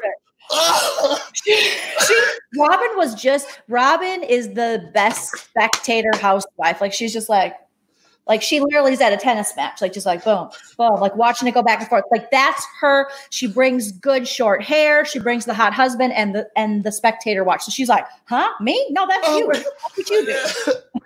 well, uh, I, I, uh, I, I, uh, uh, yeah. Gizelle, like, girl, Mm-hmm. Take it mm-hmm. away, girl. We, we Candiace does not think you're authentic in your relationship because Robyn heard mm-hmm. that your man wants to S the D of one of our husbands. And I don't think he said what? Uh, Was I there? and they're like, "Yes, girl, you were there. You, we were all drunk." And then Ashley immediately how goes drunk were you? I don't think he said that. I, he would not have. How drunk? You were the one who we had to give a cab ride home. And okay. She's slandering everyone just to protect Michael, saying what's Essie. She's like, You were falling on the ground and you were so drunk. And then my favorite part of the episode, my favorite part is Chris says, You know what? I don't normally get involved in this, but I heard it too. And Karen says something along the line. we skip, skip, we skip ahead. What did we skip ahead? I don't think so. I feel like Ashley had been kicked out at least twice by this time. Oh yeah, we can talk about that too. But Karen says, "Oh my gosh, a man has confirmed it." Like this is just like it's over it. now. Like mm-hmm. a man. I like, hate to do this, and I I barely been in the kitchen cooking for y'all because I had to do my wife, but I did hear it. Me and Robyn heard it, and we looked at each other like. And then Karen just acted like that was the proof that like solved the case. Like there, it's like if it doesn't fit, you must quit. Like that was the moment. Once he said that, it was like, all right, I guess Karen, that, Karen did not need much, to be honest, though. But it was hilarious because she's like, "Oh my, a man, a man has confirmed it." I don't know. You exactly. remember? At the, was it the end of season three when uh, Mike was like, "Why are you guys moving?" And Ray was like, "Excuse me, if you don't get out of my face, well, it doesn't seem like a smart idea." You you just wait for it. Wait for it. Okay, like Bert. Um, been waiting for this moment her whole life. She's like, some people may wait. What is it? Wait a lifetime for a moment like this. Mm, like, and she like, was wait. She was Kelly Clarkson waiting oh, so much. She, was waiting. Robyn. So during this time, a lot like like Busy was saying is happening. Ashley's getting kicked out. Can's like, get out of my house. And it's the, the level of disrespect. I needed to hit on this because let me tell you something. First of all, I already told y'all in the total recap, you better not come past level one of my house. You use the guest bath or some, find somebody's outside shed somewhere. Um, but then the the fact that Ashley had the aud- the audacity, okay, the the gall, the nerve, oh, the gumption to feel like. So first of all, I, I blame Gizelle first with this tacky uh, side ponytail that she had, a side bun that wouldn't stay close. She needed um, Marla by her. Um, she kept coming outside. Um, no, you well at least go back inside. You need to defend and let's do this. And oh, get, is that a knee bend? Oh, she ready to go back inside oh, and this and that. Gizelle so was just stirring, stirring, stirring. She said, "Look, I'm trying to get producer credits. Mm-hmm. Um, so let's let's come back inside." We go back. She listens in. Oh, you can like a man sucking. Oh, they moved on to other topics. Okay, come on, girl. Come, come back in, girl. They haven't moved on to other topics because they're still talking about it. She is coaxing her or coke what's the word? No i'm not knowing. Uh, she's trying to get her back in yeah. just through lying and ashley falls for it because remember she said everybody's back Candiace yes. like what are you doing? What are you doing why is everybody back? Okay? She was like well i told you to leave my house. Even karen said um i think it's very rude for you. Um uh, there were rumors here started about Michael, and contractually, I have to uh, defend them. So I will do that here and now. Contra- and producers, you know the contract. Please tell them to be quiet while I film the scene. Legally, Leah's saying Katie might have been thinking when we say she's not there, might have been thinking about whether she should appear in the Russell Simmons documentary. Girl, no, I think she has um other people, or she has bigger fish to fry. I'm gonna leave that one alone. I don't think Katie's thinking about filming or in, being in, in. This was a very this was this season was the season where what's that? Charrisse, mm-hmm. where it was like, girl, take a break, okay. This is the one where she should have taken a break. Yeah, we'll see. We'll yeah, it was, it was it was it was a girl. She now this one I know she was. This these were doctor prescribed and approved for oh, sure. Girl, yeah. you can escape from whatever you're going through. So um, I don't think she, I don't think she was thinking and I don't even think she was she was in a she was in a safer place. She wanted to go later in the episode, not to scoop uh, go too far ahead, but in, in the fight, she was like, "Let's go to McDonald's," because when yeah, they actually girl. finally does leave and they go into the limo or whatever the car that's driving them, it wasn't um, a limo, girl. Honda Accord. what they got in the Honda Accord? they were they were still hungry, and Katie, of course, you know she's you know she's kind of there, kind of not. And she's like, "Let's get McDonald's. That sounds awesome." I feel like Katie was there in in the vehicle, but then she was like, "Girl, the the drugs have worn off. Yes, like, I'm hungry." You're right. The way she was looking at Ashley, she's like, "Well, is he gay? Yeah, girl. Is, if he's gay, I You know, it doesn't. Maybe he said it.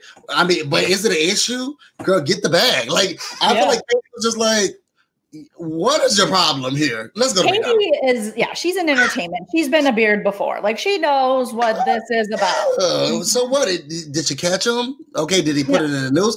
So stay with them. Let's go to McDonald's. Okay, exactly. And there's a McDonald's right around the corner from Candiace's house that they went to. I know exactly where she lives. Um, but throughout that whole time, even Monique.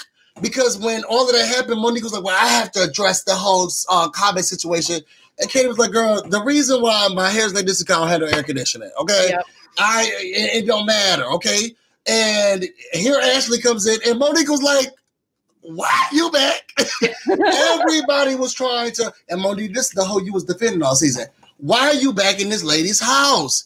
Get out. It, the, the lady's daughter, whose home house you saying is not hers, she said to get out. Okay, and so did that white man. Please remove yourself from this home. Oh well, the, the last one didn't even make no sense. This one I feel like uh, Katie uh, uh, Ashley may be a little bit more white than she is black because it's like, why are you in my home? Well, Monique's talking to Katie, girl, and nowhere in there was your name called. Why are you inside my home? She Get likes your it. ass out she, like you said, contractually obligated. She knows what she has to bring and she has to deflect, deflect, deflect. Because if someone said that, first of all, I would be, there would be a sense of like, oh my God, like shock. And then I'd also be like embarrassed to find out my spouse was cheating on me or saying that they wanted to cheat on me, whether it's a man or a woman. Like, I would be like, what? And she is just almost like ready for it. Yeah, she's prepared. No, no, they, they practice this Someone said I'm gay. No, he's not. And she was ready. He didn't yeah. say that. uh, we haven't even told you the full story yet. Can you, yeah. calm, you know, calm down? Let, let us let, get it out. Okay. Let my vagina. I got. Yeah. No, he never said it. That, that's a lie. You were drunk. You're drunk. You sick. Croy sick. Everybody sick.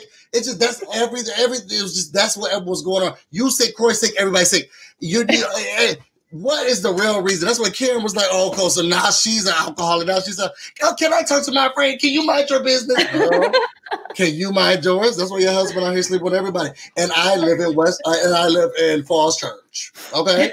and you better believe it. Okay. So after that happens, uh, first of all, scene. Mm-hmm. Scene that, that, everything about that. First of all, I would say, well, Chris, do you want to just make us some fried chicken or something like that? Because I know they about to use this stuff. Okay, so we don't even need to really film anything else. Y'all could that was a scene. That was a scene for the gods. Okay, and I don't know how long that was. Even if it was sitting down there for 15 minutes, they could have squeezed that out, put at least two commercials between it.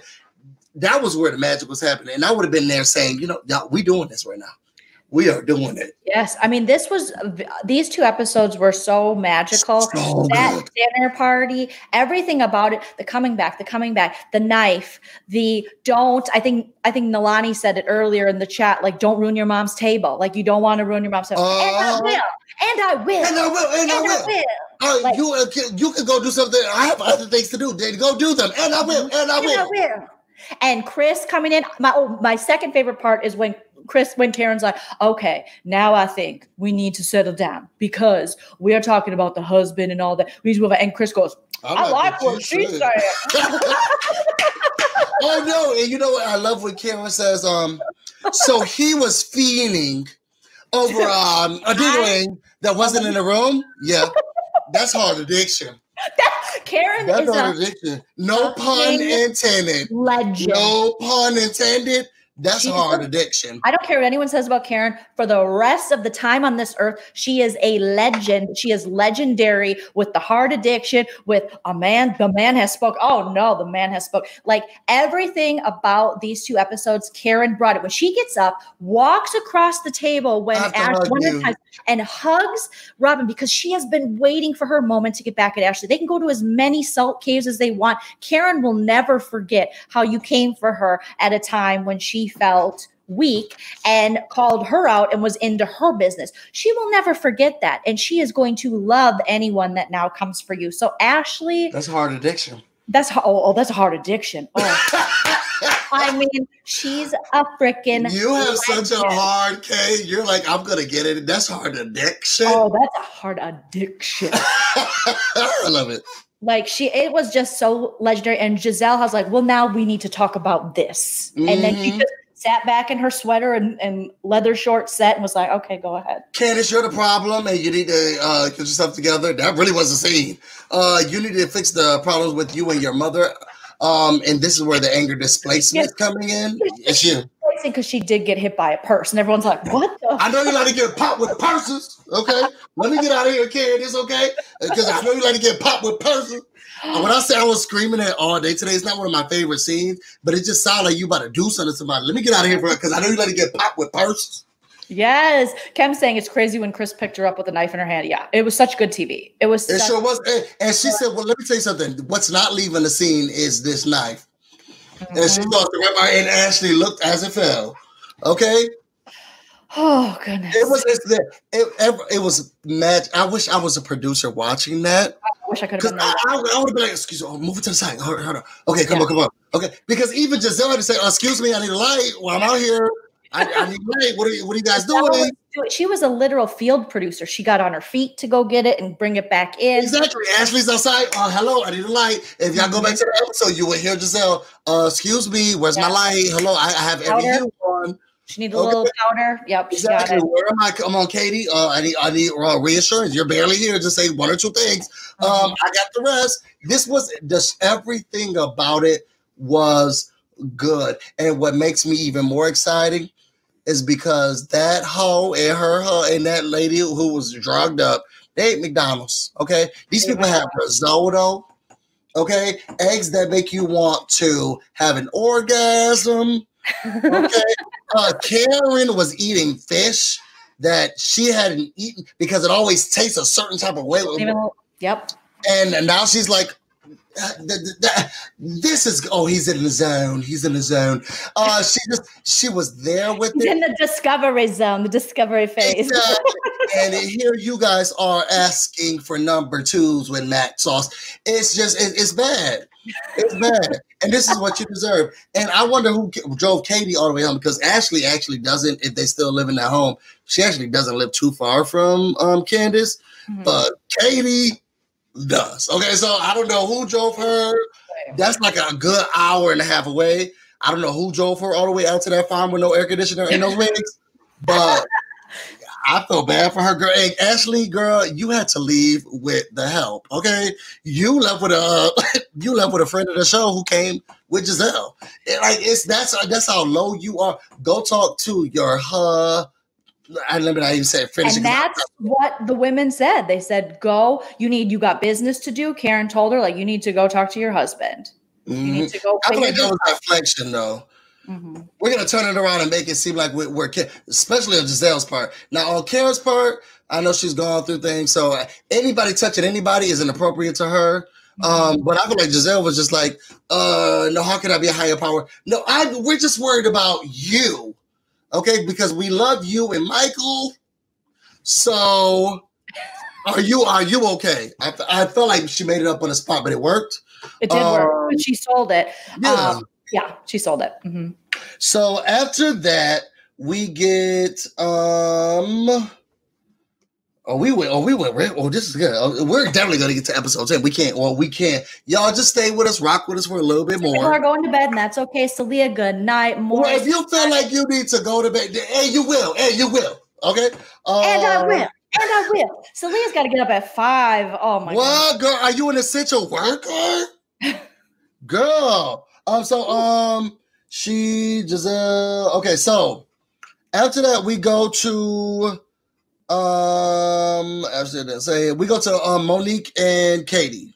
Oh no, no, we don't. Oh, we really went through it. I feel like we went We through went it. No, We no, did here, here the we go. therapy session. Here we go. So um who sh- the, the woman who should be the housewife, is Dorothy, she is going to be going to therapy with her daughter. Oh Now, I, I hope Candiace isn't on this one. I never tagged her, I never said anything. I try to make sure I, I stay away a distance away.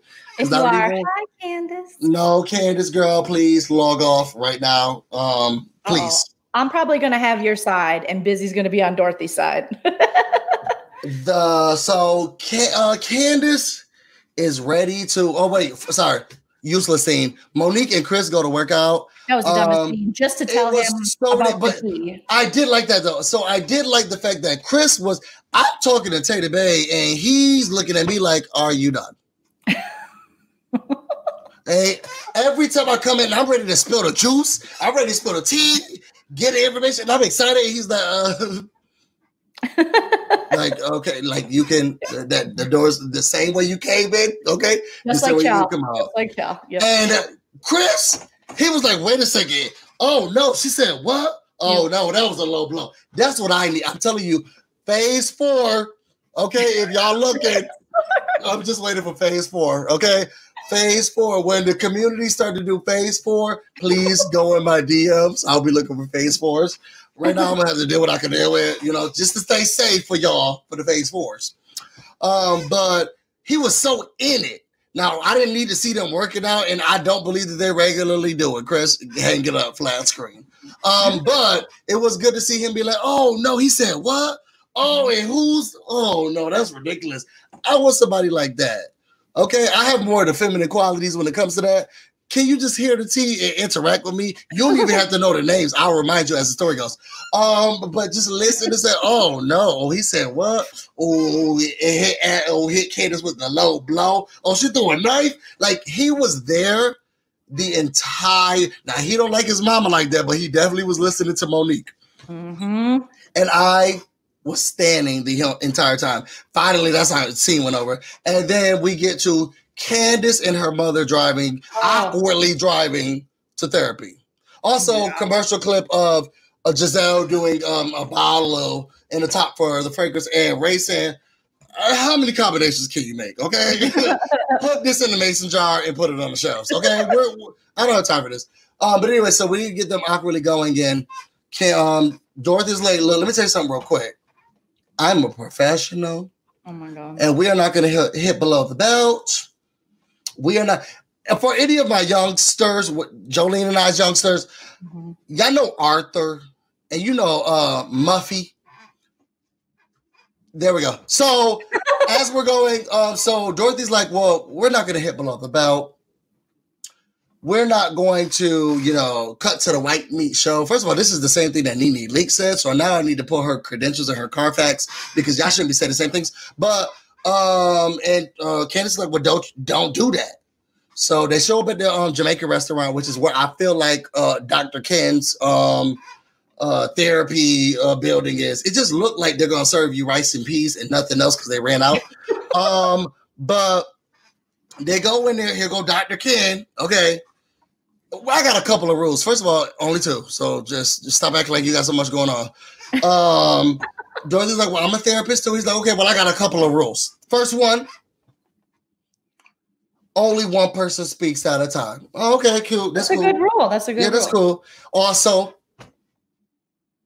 you're not a therapist in this session. Girl, so you only, you really only got one rule because how many people do you meet who have therapists in them? Uh, I'm not. If I was your client, you I wouldn't need that rule. So you really only got one rule. Um, like let it go. like let it go. So we could tell that Candiace Dorothy, Mother Dorothy, was over it from the jump. Okay, she didn't pass go. She didn't collect two hundred dollars. She, she said, "Okay, let's go. Let, let's go through this man with all of this grease and oil in his hair." so Candiace. I like Ken. I, I just I did not agree with him, and I don't feel like he moved us forward, Candiace, any more for further um, you saw her. We'll wait till we get to those episodes, but Gizelle wasn't helped either. That's only because Dorothy is incapable. I don't think she's incapable. I think she refuses to be empathetic and see her daughter's side. She has this defensiveness up during this. I know me and Busy very much uh, differ on this one, but she has this defensive. She has a wall put up, and sh- she needs to tear down that wall a little bit if she's ever going to truly connect with her daughter. And that's what the doctor was saying because he knew she would come at him from a doctor standpoint and try to run shit. So when you're a therapist who has to therapize a therapist, you have to tell them, like, I'm the therapist here, you're the client. So he had to remind her of that, which clearly she's someone who does need reminding. And even she was already like you were saying in the car trying to edit what they were going to talk about. Then once they're in the appointment she's already talking down and being very dismissive of her daughter's feelings which you're in therapy so you're not killing it as a mom. I'm oh, sorry. oh no my daughter's in therapy and i'm attending with her. But okay, she's there that's, because that's, of that's you. dorothy's that's dorothy's Dorothy standpoint. has created every one of these problems that Candiace is dealing with right now. And she wants to get on a good page with her mom. Is Candiace spoiled? Yes. Is all, are there certain things about Candiace? But overall, Dorothy's the problem. She's the problem. I, I, Dor- now Dorothy is not absolved of fault. And I'll tell you that because Dorothy, you know, I love you, girl. And never, we here. I don't. I don't. Dorothy, I love you, girl. And Candiace, you know, I love you too. This is just the only part because I love Candiace in school. This is just where we defer. Mm-hmm. And uh the caucasity of Candiace on this episode. The caucasity. yeah, it's just like, girl, this is just very. Are you saying she's like a crybaby Karen? Yes, yeah, yes. It's just like I know you bought everything for me and you're paying for my life, and I told everybody that you're paying for my life, but don't act like that, girl. But I think it goes four thousand. What she said, four thousand dollars a month. Four thousand. I'm paying now. I will say the where Candiace lives over there on the um Washington waterfront. Yeah. Is it really that? Girl, millions of dollars to own real estate over there, and wow. and Dorothy has the coinage. Okay, and you think that I'm gonna let you not say that I'm gonna I I will come there anytime. I, millions of dollars, and those wigs that Candiace be making are not selling like hot cakes. They're uh, millions of dollars. And if I tell you your brother can't come to the wedding, girl, then there'll be no wedding because I'm paying for. I just I I I also grew up poor, so I don't. I, my relationship to money is mm-hmm. different because I have I have a, a relationship with my mother um emotionally. We like we get each other emotionally because we didn't have the money aspect, so we got each other. Now Candiace is removed and she's found a love, and now she knows what this emotional aspect feels like. But now she wants to put it on her mother, who has given her economic stability. Girl, we had that you but with conditions, with conditions, and the conditions are almost not worth the money because in the end, a child just wants that relationship with their mother. They want the empathy. It, well, it has to be balanced. She doesn't know what it's like to be poor, so yeah. I mean, I, I understand what you're saying there, but I really do think that Dorothy is using this money as a way of having power over Candiace, and she that's how she does her relationships, and that doesn't make it right. So Candiace can still be spoiled and get her rent paid for and still have feelings of like neglect because I've had lots of friends who have rich parents who will buy them everything, but they're not there for them emotionally and they're so damaged because of it. You have to be there. You have to have, find a balance to be there for your your kid. Ultimately, you're the parent, Dorothy. I don't care how much you're paying for her rent. You gotta be like there emotionally. there. I feel like She's where not. the problem is is that they are now they are separate. Like they're well, they're they are opposites. Yes, the, they have theatrics. They're very much alike in certain ways. Yeah, yeah, but they the way that they look at what is response like Chris is more like Dorothy when he's like, "Who's paying for that? We don't have money for it." It's like, "Oh, that piggy bank." Girl, that piggy bank's not paying for anything, which I feel like Dorothy would have said. Uh, comes with a softness and empathy that Dorothy should be able to have. You would think as a mother naturally for your child, but then I also realized that not every mother has that and isn't born with you're that. single black mother, yes, is is you're already getting underpaid. Driven. Everybody yes. else, yes, yes. and you've been eh, eh, you're supposed to be a part of this highfalutin family. You lost your husband. Um, he's done left you. Your education wasn't even supposed to be your thing because you're supposed to be a housemaker maker. So how are you going to be able to make it on your own? Yeah. And she's been able to, yes, to I'll, I'll surpass mm-hmm. what people have said that she was going to do. And I feel like a lot of that was instilled. Um, and her her daughter started to watch it like, oh, I because the, the, first season she was so proud of her mother paying for everything. Yes, she she did pay for everything, and, and I don't have to depend on any man to do it for me. And that's why you're bothered because your husband, you have the top on half of your name, Charrisse, because your husband's leaving you, and Gizelle, that church ain't going to keep you afloat for how too long. So I'm okay with. I'll take money from my mother than anyone else um any day. But now your mother is saying, girl, this bank is closed. And I feel like that's where her issue is because when they were driving there, she's like, um, I was with Dorothy. Well, you know what? You are married mm-hmm. and you're saying you need a little bit more independence. My mom stopped paying things for me once I left that house in New York for college uh and high school. Okay. Mm-hmm. And I have not lived back in that house since then. Candiace got a whole house. She has yeah. a whole house. and then she, her mother's like, you know what? Maybe I should pull back. Uh, and she's like, well, I don't like the way that you're doing the cuttings. But but she'll also argue, well, I'm going to be taking over that soon. So uh, are you going to be taking over soon? And yeah. if you are, then you wouldn't have a problem with me saying that I need to pull back. She's afraid of going out for her own because she just wants the emotional support. But don't have that. Of course, she's afraid because Dorothy hasn't instilled those values and qualities in her to go. Go your daddy.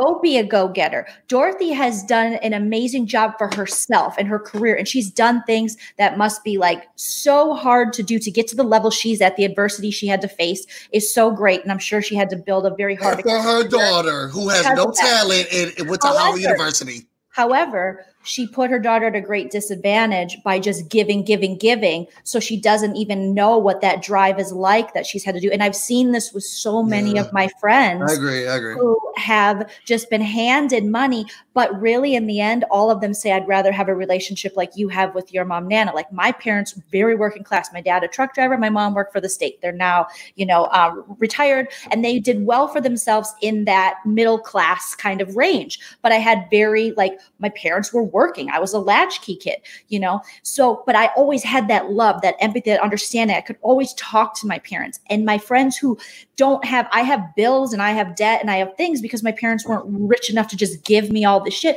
But my friends who have that are like, I'd gladly trade it to have a good relationship and to have love and understanding than what Dorothy gives to Candiace. So, Dorothy, I feel like, now this is just me speculating, I feel like she came over a lot of adversity. She's so successful but a lot of times mothers and fathers like that they some subconsciously maybe consciously don't want their kids to succeed farther than them. So they think they're helping them when really they're hindering them by giving them all this stuff because then you're it you're let loose into the world and you don't have that drive because things have just been handed to you. And there's like this competition i feel with dorothy and candiace. I don't know. I think that it's a I think that it's more of a. I, I feel like it's more of a. We don't have time for feelings, girl. You sit here worried about, mm-hmm. especially in the black community, girl. This crying thing is why my husband, my first husband, left me in the first place. Because of Candiace is crying or Dorothy Yeah, no, wasn't me crying over whether or not he's gonna be this is why he going now, okay? And I had to get a second husband. Just like I want to get one wedding, girl. Okay, you think so?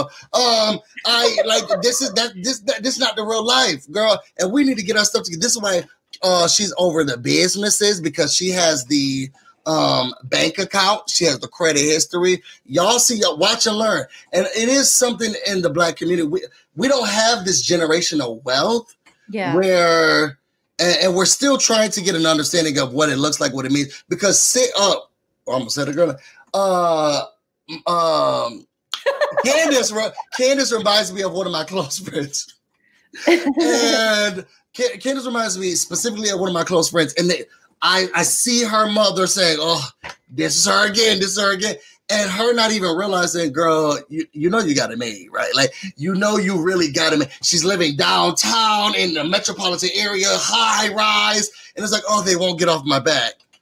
Girl, with the, my mama could get on my back and break whoever she wants to. If I could live where I'm living, where y'all living, and all But- we're gonna do is give a little bit of uh, food here and there in the household. Girl, put her on my back and everybody else break it and do whatever you need to do. I think we say that because we don't know that life and we know how That's true. how it is hard. Like we have to work so hard, and we're like, shit, I would do anything to just have my freaking, you know, I could just live like where you were saying Candiace lives. But really, it's not worth it at the risk of your mental health because we're forgetting that there's a lot of like to say for her to say we don't have time for feelings that's a huge problem too within Yeah. lots of communities where then people aren't allowed to have emotions and mental health is just like get over it you know and i hear that a lot from you know even you know like my husband's side of the family because they have a very different feeling kind of on like mental health and it's kind of like well pick yourself up and stop crying and get Yeah, we work. don't have time for that. we came here from another country and made it work what are I you crying about 16 miles to go to work. Exactly. So i can understand that aspect of it but i do think that there has to again be balance and mental health and that is so important. And candiace to me whether people think she's spoiled or whatever she is cr- literally crying out and she just needs her mother to hear her not be dismissive of her not hit her with her purse not shut her down. She needs her mother to hear her Like And-. She needs it. She she she's desperate for it and their relationship is going to suffer if Dorothy doesn't wake up. She needs to wake up and realize that just giving your kid money is not being a good parent. Yeah, so Dorothy stopped giving her money and then Candiace stopped asking for it. And let's just work on an emotional relationship and Yes. you'll come crawling back every time. Girl, it's hard out here. Now, these people say they're not even to give y'all another legislation package. And I'm not to tell you where I heard that from, but y'all not even getting another stimulus check. They said, girl, y'all have had enough.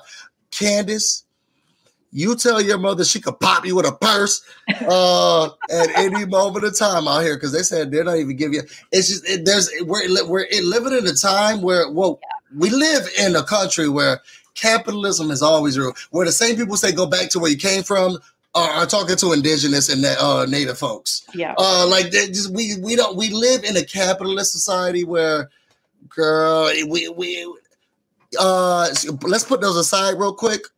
When Dorothy said five four thousand dollars a month, I know. Dorothy, I feel like I need to take a DNA test. Um, I feel like you could be my mother.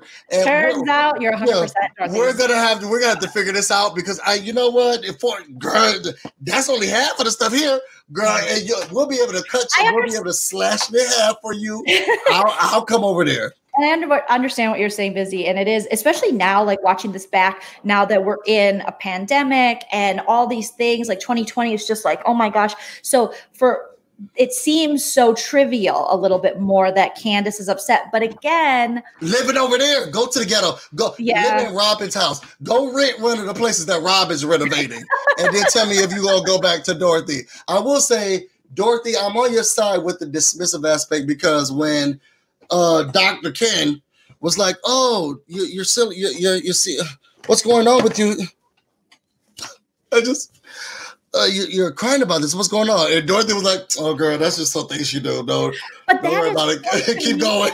to me, that was just it's cruel. It to me, and maybe know, It it's was, it was, it was, it was. so It was like, girl, are you serious? Like the, that's how the tech. But then also, I don't know how they've grown up, so I don't even know. if She's like, she's cried over every. Because mama, I am a crier. Me too. It, it don't matter what it is. And I know that my mom is like, oh, oh something must have. happened. And she's not even asking anymore because it's like, uh, I don't even want to know what the answer is because it could make me upset. Um, and I'm more like a don't worry about it. I'm gonna be okay. Um, and I don't know if Candiace is like, oh, that's, that's just that thing she does. Uh, so tell me about what you were saying again. You us the uh, the worksheets. Like, who knows what she was crying about? So it's they have an interesting dynamic.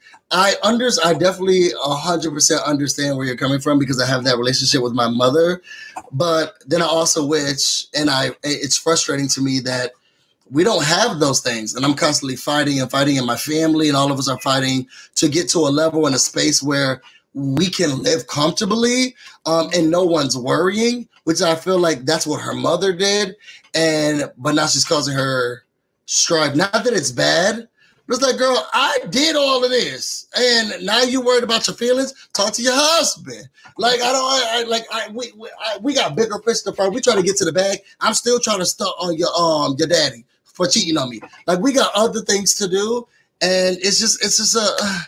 It's that hard. interesting scene. Yeah, it's an interesting scene. It's a hard scene, but it, I ultimately think Dorothy created the monster that she hates right now, and that True. she not hates, but that she won't uh, allow her to have feelings and everything is shut down. I mean, everything. Yes, Dorothy, you were cheated on and that's awful, but to shut your daughter off, her her father left. She has a sibling she doesn't know. Like you got to put some of that shit aside from a cheating dude and now look at your kid and i know your daughter's in her 30s now but this is this is something that's been happening a long time it's a pattern and i've heard this a lot about therapists and counselors is that they're good at their job but when it comes to their own family they tend to suffer. And a lot of phds a lot of people that are very educated or very smart or very successful tend to maybe not be the most attentive parents because they're like i did just what you were saying like i gave you so much but there's so much more you have to give as a parent. And this is me speaking not as a parent. So i don't know. You know what? Because kris jenner's rich but she also gave everything she had to kim oh i wonder how Kourtney feels Oh, and Khloé, look at how Khloé just puts up with some bullshit because she was always the third wheel, and then the other two. My diamond earring, Kim. People are dying. Okay, girl, that, you don't leave that see, diamond that, in the ocean there was just a, a I was looking at a housewives website and it was like Melissa Gorga shows off her huge um and it was like currently something about at her Hamptons home or not her Hamptons home what am I thinking her Jersey Shore house and I'm like people can't afford food. Like this could people, be at one of the hotels. This could be a homeless camp. Exactly and you think it's okay to go out there and post this shit. Like this is what this is when humanity has really taken a down. Just wait, I'll be Candiace soon, and I'm gonna laugh in your face when she does it. So moving on. Jill will feel for her mental health. oh, Can and I, but you, I and I will say I stand Candiace. She's my favorite um, because of how she keeps her her neck uh, her foot on Ashley's neck. Mm-hmm. And and Ashley's who knows where she's going on.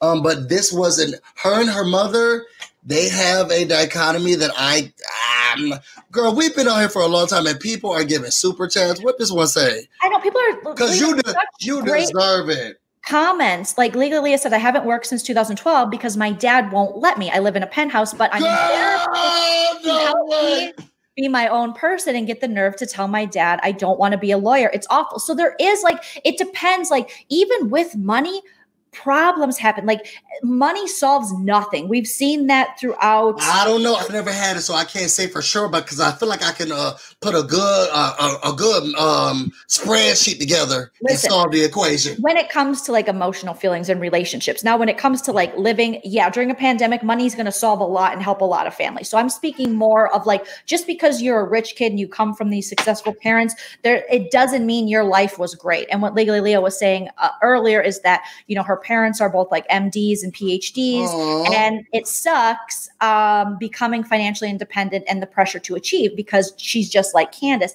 And I feel that, and I feel like a lot of these parents sometimes they want to give, give, give to their kid, and sometimes it's a way of control, and sometimes like Dorothy, I believe, is a competitive person and wouldn't want Candiace to do to do better than her. So you have that struggle going you on. You really think that? Yes, of course I think that. I pick up these vibes. I've had friends whose moms are like that there are certain mothers, and and sometimes when you're really Dorothy's like that. I think she's like that. I think she's very competitive with Candiace. She finds every way she can to put her down and to have control over her. I, I think she's a judgy grand. I think she's a judgy mother. Is that how you gonna? I what you're gonna wear? He has. I think she's a narcissist. I think Dorothy's a narcissist. I do. Or those think, those wigs do say, "I feel like I'm the shade." Yeah, and I think there's a lot of people out there that there's books written about dealing with the narcissistic mother or father. It is very. I would rather come from the place I came from and have paid for all my college, have the debt. Because I have so many friends who never had any college debt. Their parents paid for everything. Oh, I didn't have that luxury. But you know what? They had shitty relationships with their parents and now they have shitty marriages. And so I would much rather like pay and still be paying for the bachelor's degree and one year of grad school I did because I'm a dummy. And I was like, I'm gonna go for HR. And I'm like, bitch, you cannot go for HR. You laugh when people break the rules. Like, what are you talking about? So I get what um I would rather I'll take B break uh the cycle. Give me the money and I'll get a therapist for uh 2000 Alex. I just I would rather I just and, and maybe this is my just my outlook on I did not like being poor. Yeah. I don't want to say my mother worked her butt off because I don't want her to see this video say you need to stop telling people to. We she worked her butt off and I had I I did not know that I was lower class mm-hmm. until I got to Howard. That's when I realized oh I don't have any money um um at all. But before then, my mother gave us everything. We I, I had no idea we were living in public housing or whatever. Um, and that was cool. But then when it came to trying to truly move throughout society, Howard University can only give me so much if my family didn't have this. Oh, well, where's the credit or what, what what equity did you guys have? I mean, we, I don't. We've been living from apartment to apartment. We don't have any equity. Uh, what we, we don't have anything here for you guys. And now you're working from. You have to pay back the loans, and they're unyielding in their requests. So now we're, we're doing that. Don't even give you time to like get a job or anything. Oh, they say, "Hey, girl, did you graduate?" Yeah, let's do about a good six months, even though it's going to take you two years to get a real job, uh, and start giving us that money back.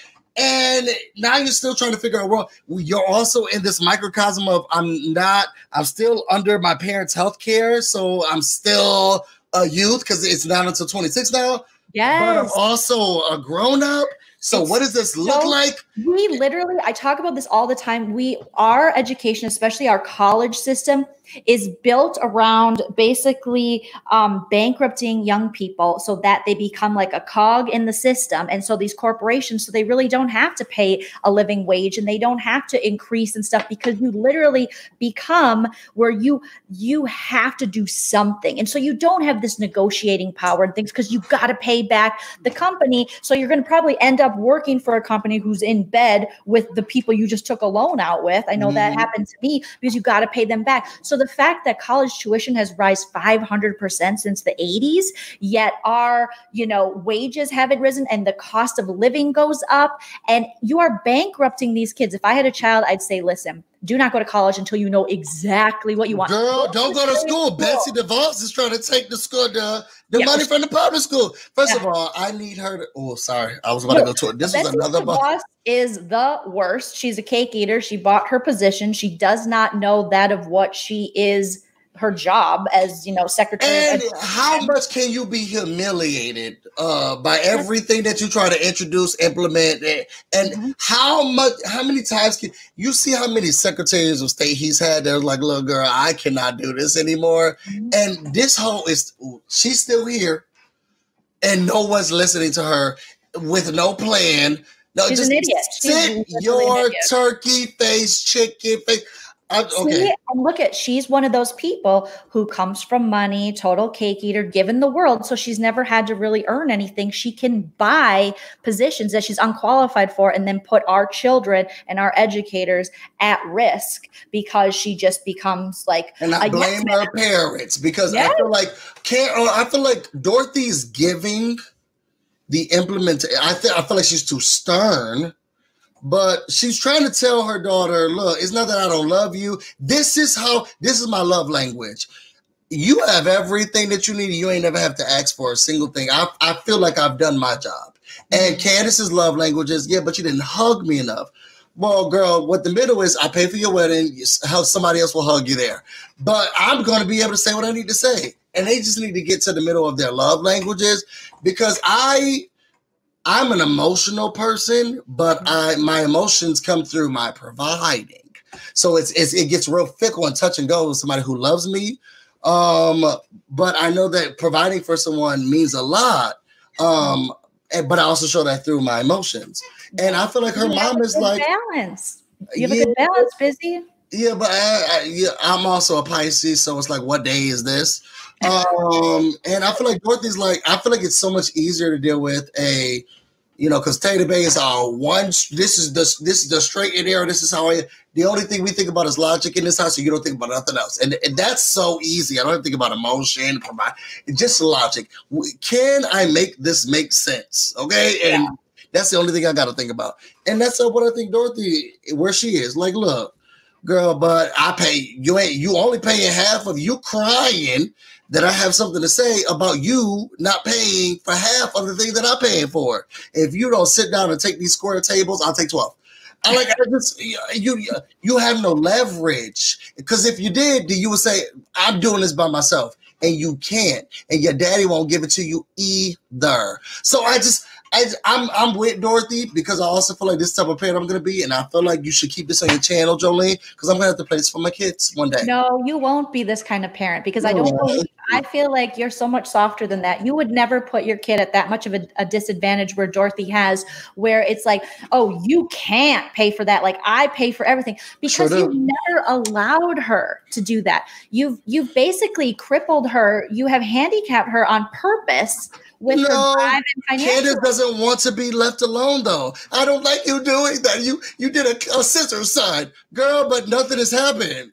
I, yeah, yeah, but you do this, and then, I don't like that. Yeah, girl, we're driving. I, I didn't cut anything off. Like it was, it, it, was, it was me signifying that maybe I should. Yeah, but I, you're disrespectful. But these are all outbursts and kind of tantrums that she's having because she's just craving that attention. And Dorothy, likes having the power over her, and the power is money. And she thinks that money can silence her. And that's what she's trying to do with Candiace all the time. She's silencing her and shutting down her feelings. And it's a really dangerous thing to do um, because, you know, people just like Ken was saying earlier in the chat, people just want to be heard you know sure. and your kids they want when you are denied by your mother or your father it is one of the hardest things people go through and they never get over that shit when your parents never validate your feelings you never come back from that you either you have to like bear like mentally bury them and put them to rest, or they have to come to the table with you.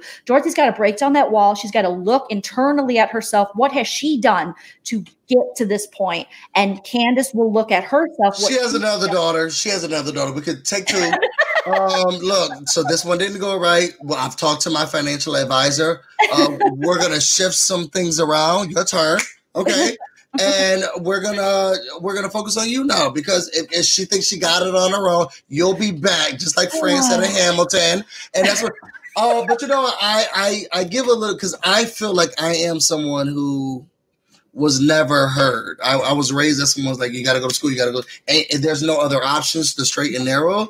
Um, and uh, but I my mother validated me tons. I'm a mama's boy. Which is but great. now I'm dating someone who was like, parents what? Parents who? Parents where? Okay. uh family what? Okay. And it, it, does get frustrating because he's more of the provider. Like everything that's necessary and needed, where all those are paid and done. And but it's like, uh, I'm trying to talk to you about what happened with Candiace, and it's like, okay, please leave. But, but what about Tay the Bay? Like the little I do know about Tay the Bay is that so supportive of your creative endeavors and seeing you be healthy emotionally, mentally, and go after your dreams. That busy is what people look for in significant others. When that person wants the best for you and wants you to be happy and wants you to go get that thing you might be pushing back or down, that is a good like Tay the Bay. Like I'm not speaking for your relationship, but I'm gonna say that he's. I'm gonna agree with Jolene for the optics. I was telling Chell about this because I was like, I don't even really know Tay the Bay that well, but I'm like, I love Tay the Bay because I feel like he is there for you. And when you might say, I don't want to, or no, that's not, he's like, no, this makes you happy. So I'm going to push you and encourage you to do this and to keep doing this. And Girl, but let us be a dollar short. Okay. He's going to be out in the corner. Um, I know, but yeah, I, So- I see what you're saying. Yeah, he. Mhm. he uh, I think he's a good it's- balance. it's of logic and love. interesting. It's it's an interesting. Look, I'm I'm not going by logic. I don't do logic. It's not Yeah. what up. I do. That, that's none of your business. Uh, it- when You it comes to logic. Yeah. you wouldn't be able to be as successful as you are. Okay. Mhm. in my personal life though, I go full emotions. There's no such thing as the brain. Like I only go here and I am unapologetic with that. So I needed someone who who has no heart. Okay. Um, we're all looking for the wizard at this point. Okay. Um, so ending this episode. Let's We read this super chat real quick. We got Miss Price. So sorry. Uh, a busy recognized it earlier, and then we just kept talking. Yeah, Um, Miss Pierce. Miss Price says 888. When this number appears in your life, because she said right now I have 8,888 or something, I think subscribers. Um, 888. When this number appears in your life, then get ready for financial prosperity. What? Good health all year round, huh? And a happy family. Among other positive occurrences, you have 8.88K followers. Whoa. Whoa. Well, I hope first of all, that's this, this has nothing to do with me. I know, but like it has to do with me. So I was like really interested. I don't like these these half C's. We've been talking about Candiace and emotional support and stability, and you only give love to one. This is why Angel said you only you only care. She's the favorite daughter, and I'm like I'm just here chopped liver. And this is why Carrie. I mean, this is why Gizelle had to go out and buy the other girl cookies that day because like, oh no, you're the most important. Okay, I can't believe. Look at my followers and tell me how uh, horrible my life is going to be. Maya will she'll tell you good stuff because she's always like so positive. Thank you, Maya. And I think that she'll look at your photos and she'll have this whole read. I didn't know about the 888 thing. Um I don't know, Jolene. I feel like she was she was on this chat for a while. She was reading you. She was saying, "What can I do? What can I feel?" And she she found the number that she can use, and that's where we went with. Okay, love you too, Maya. Um yeah, so if we you, love you too. if you could look at Busy's follower count. Um So tell me how much it one time. hundred and twenty followers. What does that say about my future? What does fifteen followers say about my future? oh my gosh. My Um prosperity. Dorothy needs to talk to Paul's mom about the right way to close the purse. Um, Taylor, Girl, said- Dorothy denied the whole thing. Doing, did y'all see that doing the therapy? She said, "I've never, I never even owned a purse. I have no idea what you're talking oh, about." she was because she's ashamed. That's shame that she's showing right there. She's ashamed that she did that. No, As it's in our professional woman, family portrait. We look really happy. We don't. Let me tell you, you're gonna clean it up, okay? Just like Gizelle, when her mama said, oh, "Okay, that's the end of the conversation," and Gizelle said, "Well, let me shut up." Candiace don't know that right now. She said, "Well, oh, well, you know, she hit me with a girl. I've never owned a purse in my life. I don't know what you talk about. Did I've like never-. I've never seen a purse. She I never heard of her. What does it look like? Can you give us a description? Mm-hmm. I have a fanny pack. It is Yeah. designer Gucci fanny pack. I do not know what you're talking about. I, I never, I've never carried anything around with me but grace and style of grace. I don't know what's going on. Said that her prediction is for both of us. So- Girl, so your AA is with my AA? Girl, so we gotta split it or we're not even gonna be rich. We're gonna be middle class still. four, four, four, four, We're four. trying to move up, Miss Price. Help us out. Don't forget to file your taxes. Leah said, I filed an extension because I Chell today filed an extension because we were like, we're not going to our tax guy. We have a tax guy that we normally go to that deals with a lot of comics because we have weird taxes. Um, but it's like I'm not going to go to his office, and then we got to get this stuff together. It's like such a bad time for them to want taxes, but of course they want our money. They won't give people another stimulus. They won't extend unemployment, but you got to pay into that shit. Like it's so corrupt. Because you'll be evicted, and we're gonna keep that on your uh, record. See, this is all. This is why Candiace need to kiss her mother's ring. But anyway, um, uh, but yeah, uh, tell us more about Miss Price. I'll be DMing you because I need to know if this is a person I should stay with, even though I love her really much. But It I, you know. I see higher. I see Andy Cohen instead, someone that I'll be able to, you know, Michael Darby around with. Um, you know, just live life, but you know, have a contract. You know, well, well let's we're, we're gonna figure this thing out. And You I- do not want a Freddy Krueger for no we money. have decided we're, we're, we're gonna slide money into the relationship. oh, I see. I There's see. a. We're gonna. I'm gonna be entangled. Okay, and we're gonna get to the bag. Okay. Oh my gosh. So we thought we could get to 10, but I don't think we can. we didn't. We didn't even talk about, and it wasn't worth talking about. Ashley on the stage doing her mother goose rap that her brother wrote for her husband to tell him how much she loves him. She came up there, okay, coffee head girl. If you don't sit down, she had choreography. It sounded like something that Chris and Monique sang to their children um, when they were trying to go to sleep together. Today, if you don't get off this stage okay, with your girl. You trying to get pregnant. This is why it hasn't happened yet because your body's not sure whether or not you've reached maturity yet. We're not sure. It's, it's, there's a chemical imbalance with how you act with your age. We're not sure yet. And so that's why it's not happening. This he had the nerve to go the audacity to come up to Robyn to say, oh. well, I don't think that you, and you know, I'm not that I'm on Robyn's side, but girl, Robyn, right. what you need to have done is pick that mirror up that Ashley always brings around. Say, hey, girl, she was the one who brought it up. Mm-hmm. Okay, you talk about me being drunk. My husband, mm-hmm. this was the uh, broke, homeless, destitute girl who brought it up in the first place. Sitting with this gay guy. Don't come to me and say that it's me. Oh, I feel like this is all shady how everything's being brought up at the same time. You absolutely right. And they gave me 10 extra thousand dollars to say that your husband said that. Okay. And that's why it was on the news. And this is why I had to give a description and I'm a part of the scheme. But I need to get the check because I'm living in Hanover and you're living out there in uh, Alexandria in that very nice apartment with your new baby. I'm trying to get to the bag. I do feel like this was a scheme that Ty set up um, to come to them with the BS because the the brokest people had the story.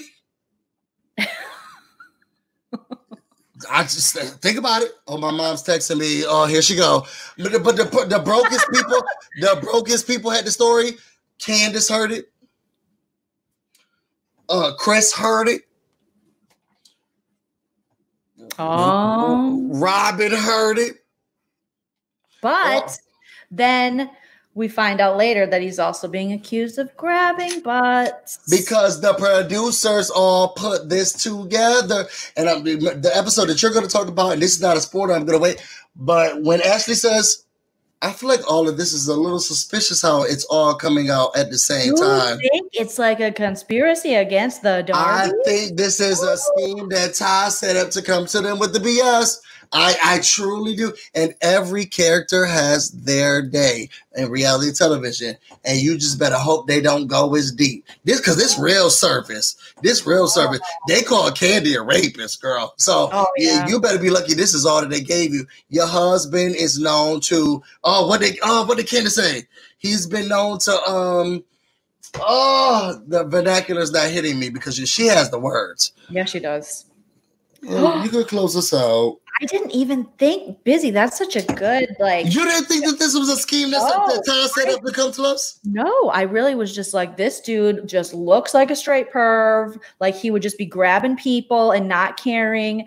And there's been so many rumors and stuff about him um, with dudes that I thought, well, maybe, you know, there is a relationship built on a mm-hmm. contract and that's his beard.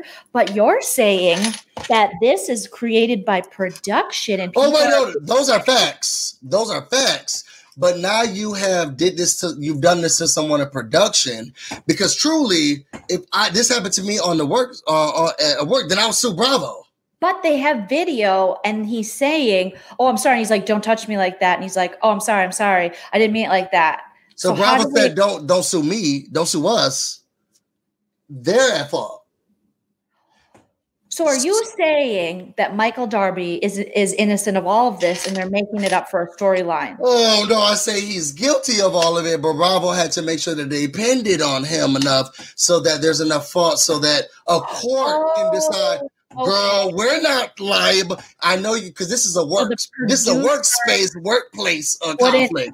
Come after Bravo. I see. I yeah. thought you meant that this is a conspiracy theory against Michael Darby. No, and I thought, man, I don't know. This is like pretty. Because people said, "Don't touch me." Oh, and this was early enough in the season where we could say, "Hey, bro, girl number one, bro, girl number two. Um, look, can y'all say y'all heard such and such? Because we got no footage, we got no video. Just act like it was a dream. And oh my god, I thought I was hearing things. Girl, she was eating watermelon and a conspiracy theories. Okay, she was acting like that's so Raven eat that watermelon when she saw that uh uh phone. Uh, y'all, y'all just act like I had the same story. Okay, come on, Oh, Chris. so they're building Oh, up their case, so they're Yes. not sued. And But then right after that, they that now the footage is shown that no one had, which isn't footage. It's just s- voiceovers of, oh, I'm sorry, I'm sorry, girl, don't And sue us. the footage. Monique, for some reason, they're not going to release the footage that they have. Or they Oh, she didn't have any cameras. Yeah. The- oh, the, oh, the cameras weren't working that day. Oh, they weren't. And I said, girl, you just needed a friend and you found it at Ashley. We really didn't want you there. You, you could go like Eva and have babies off our screen. But you did the smart thing. She did the smart thing because she she needed to get it and she didn't have it. And the Candiace wasn't strong enough that season.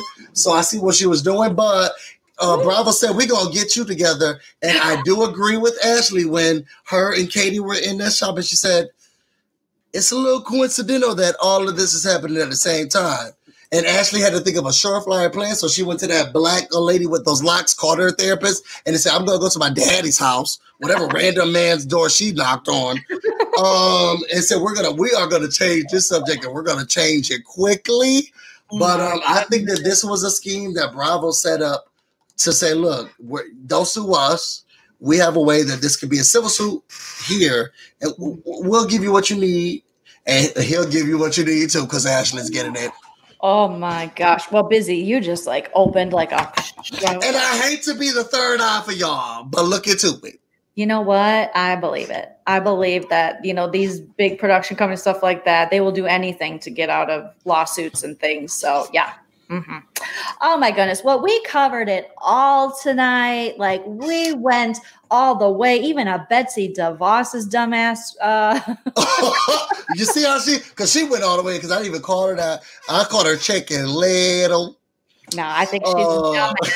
And uh, she needs to be fired. So, that's just my opinion. And that's what happens here. It's So- the opinion of the world. It's the opinion of the world. Let's be real. Mhm. Um, okay. When's the last time you got a job you weren't qualified for? Come on now. Girl, never. I couldn't pay my way in because I broke. And that's why I would tell Candiace, shut up. and we will always agree to disagree, but I love having that kind of like back and forth discussion. It's really fun. Um, all right, you guys. So thank you so much. Thank you for the super chats. Thank you for the comments. Thank you. Make sure you give this a video a thumbs up. Make sure you go to Busy's channel and make sure you are subbed. Uh, shout out to I know a lot of you are saying tomorrow's going to be a hot day, so be careful, you guys. Oh yes, please. Anybody who has any type of asthma, health, um, because I yeah, I'm taking all types of pumps, inhalers, nasal sprays. I will be staying inside like Nana should be staying inside.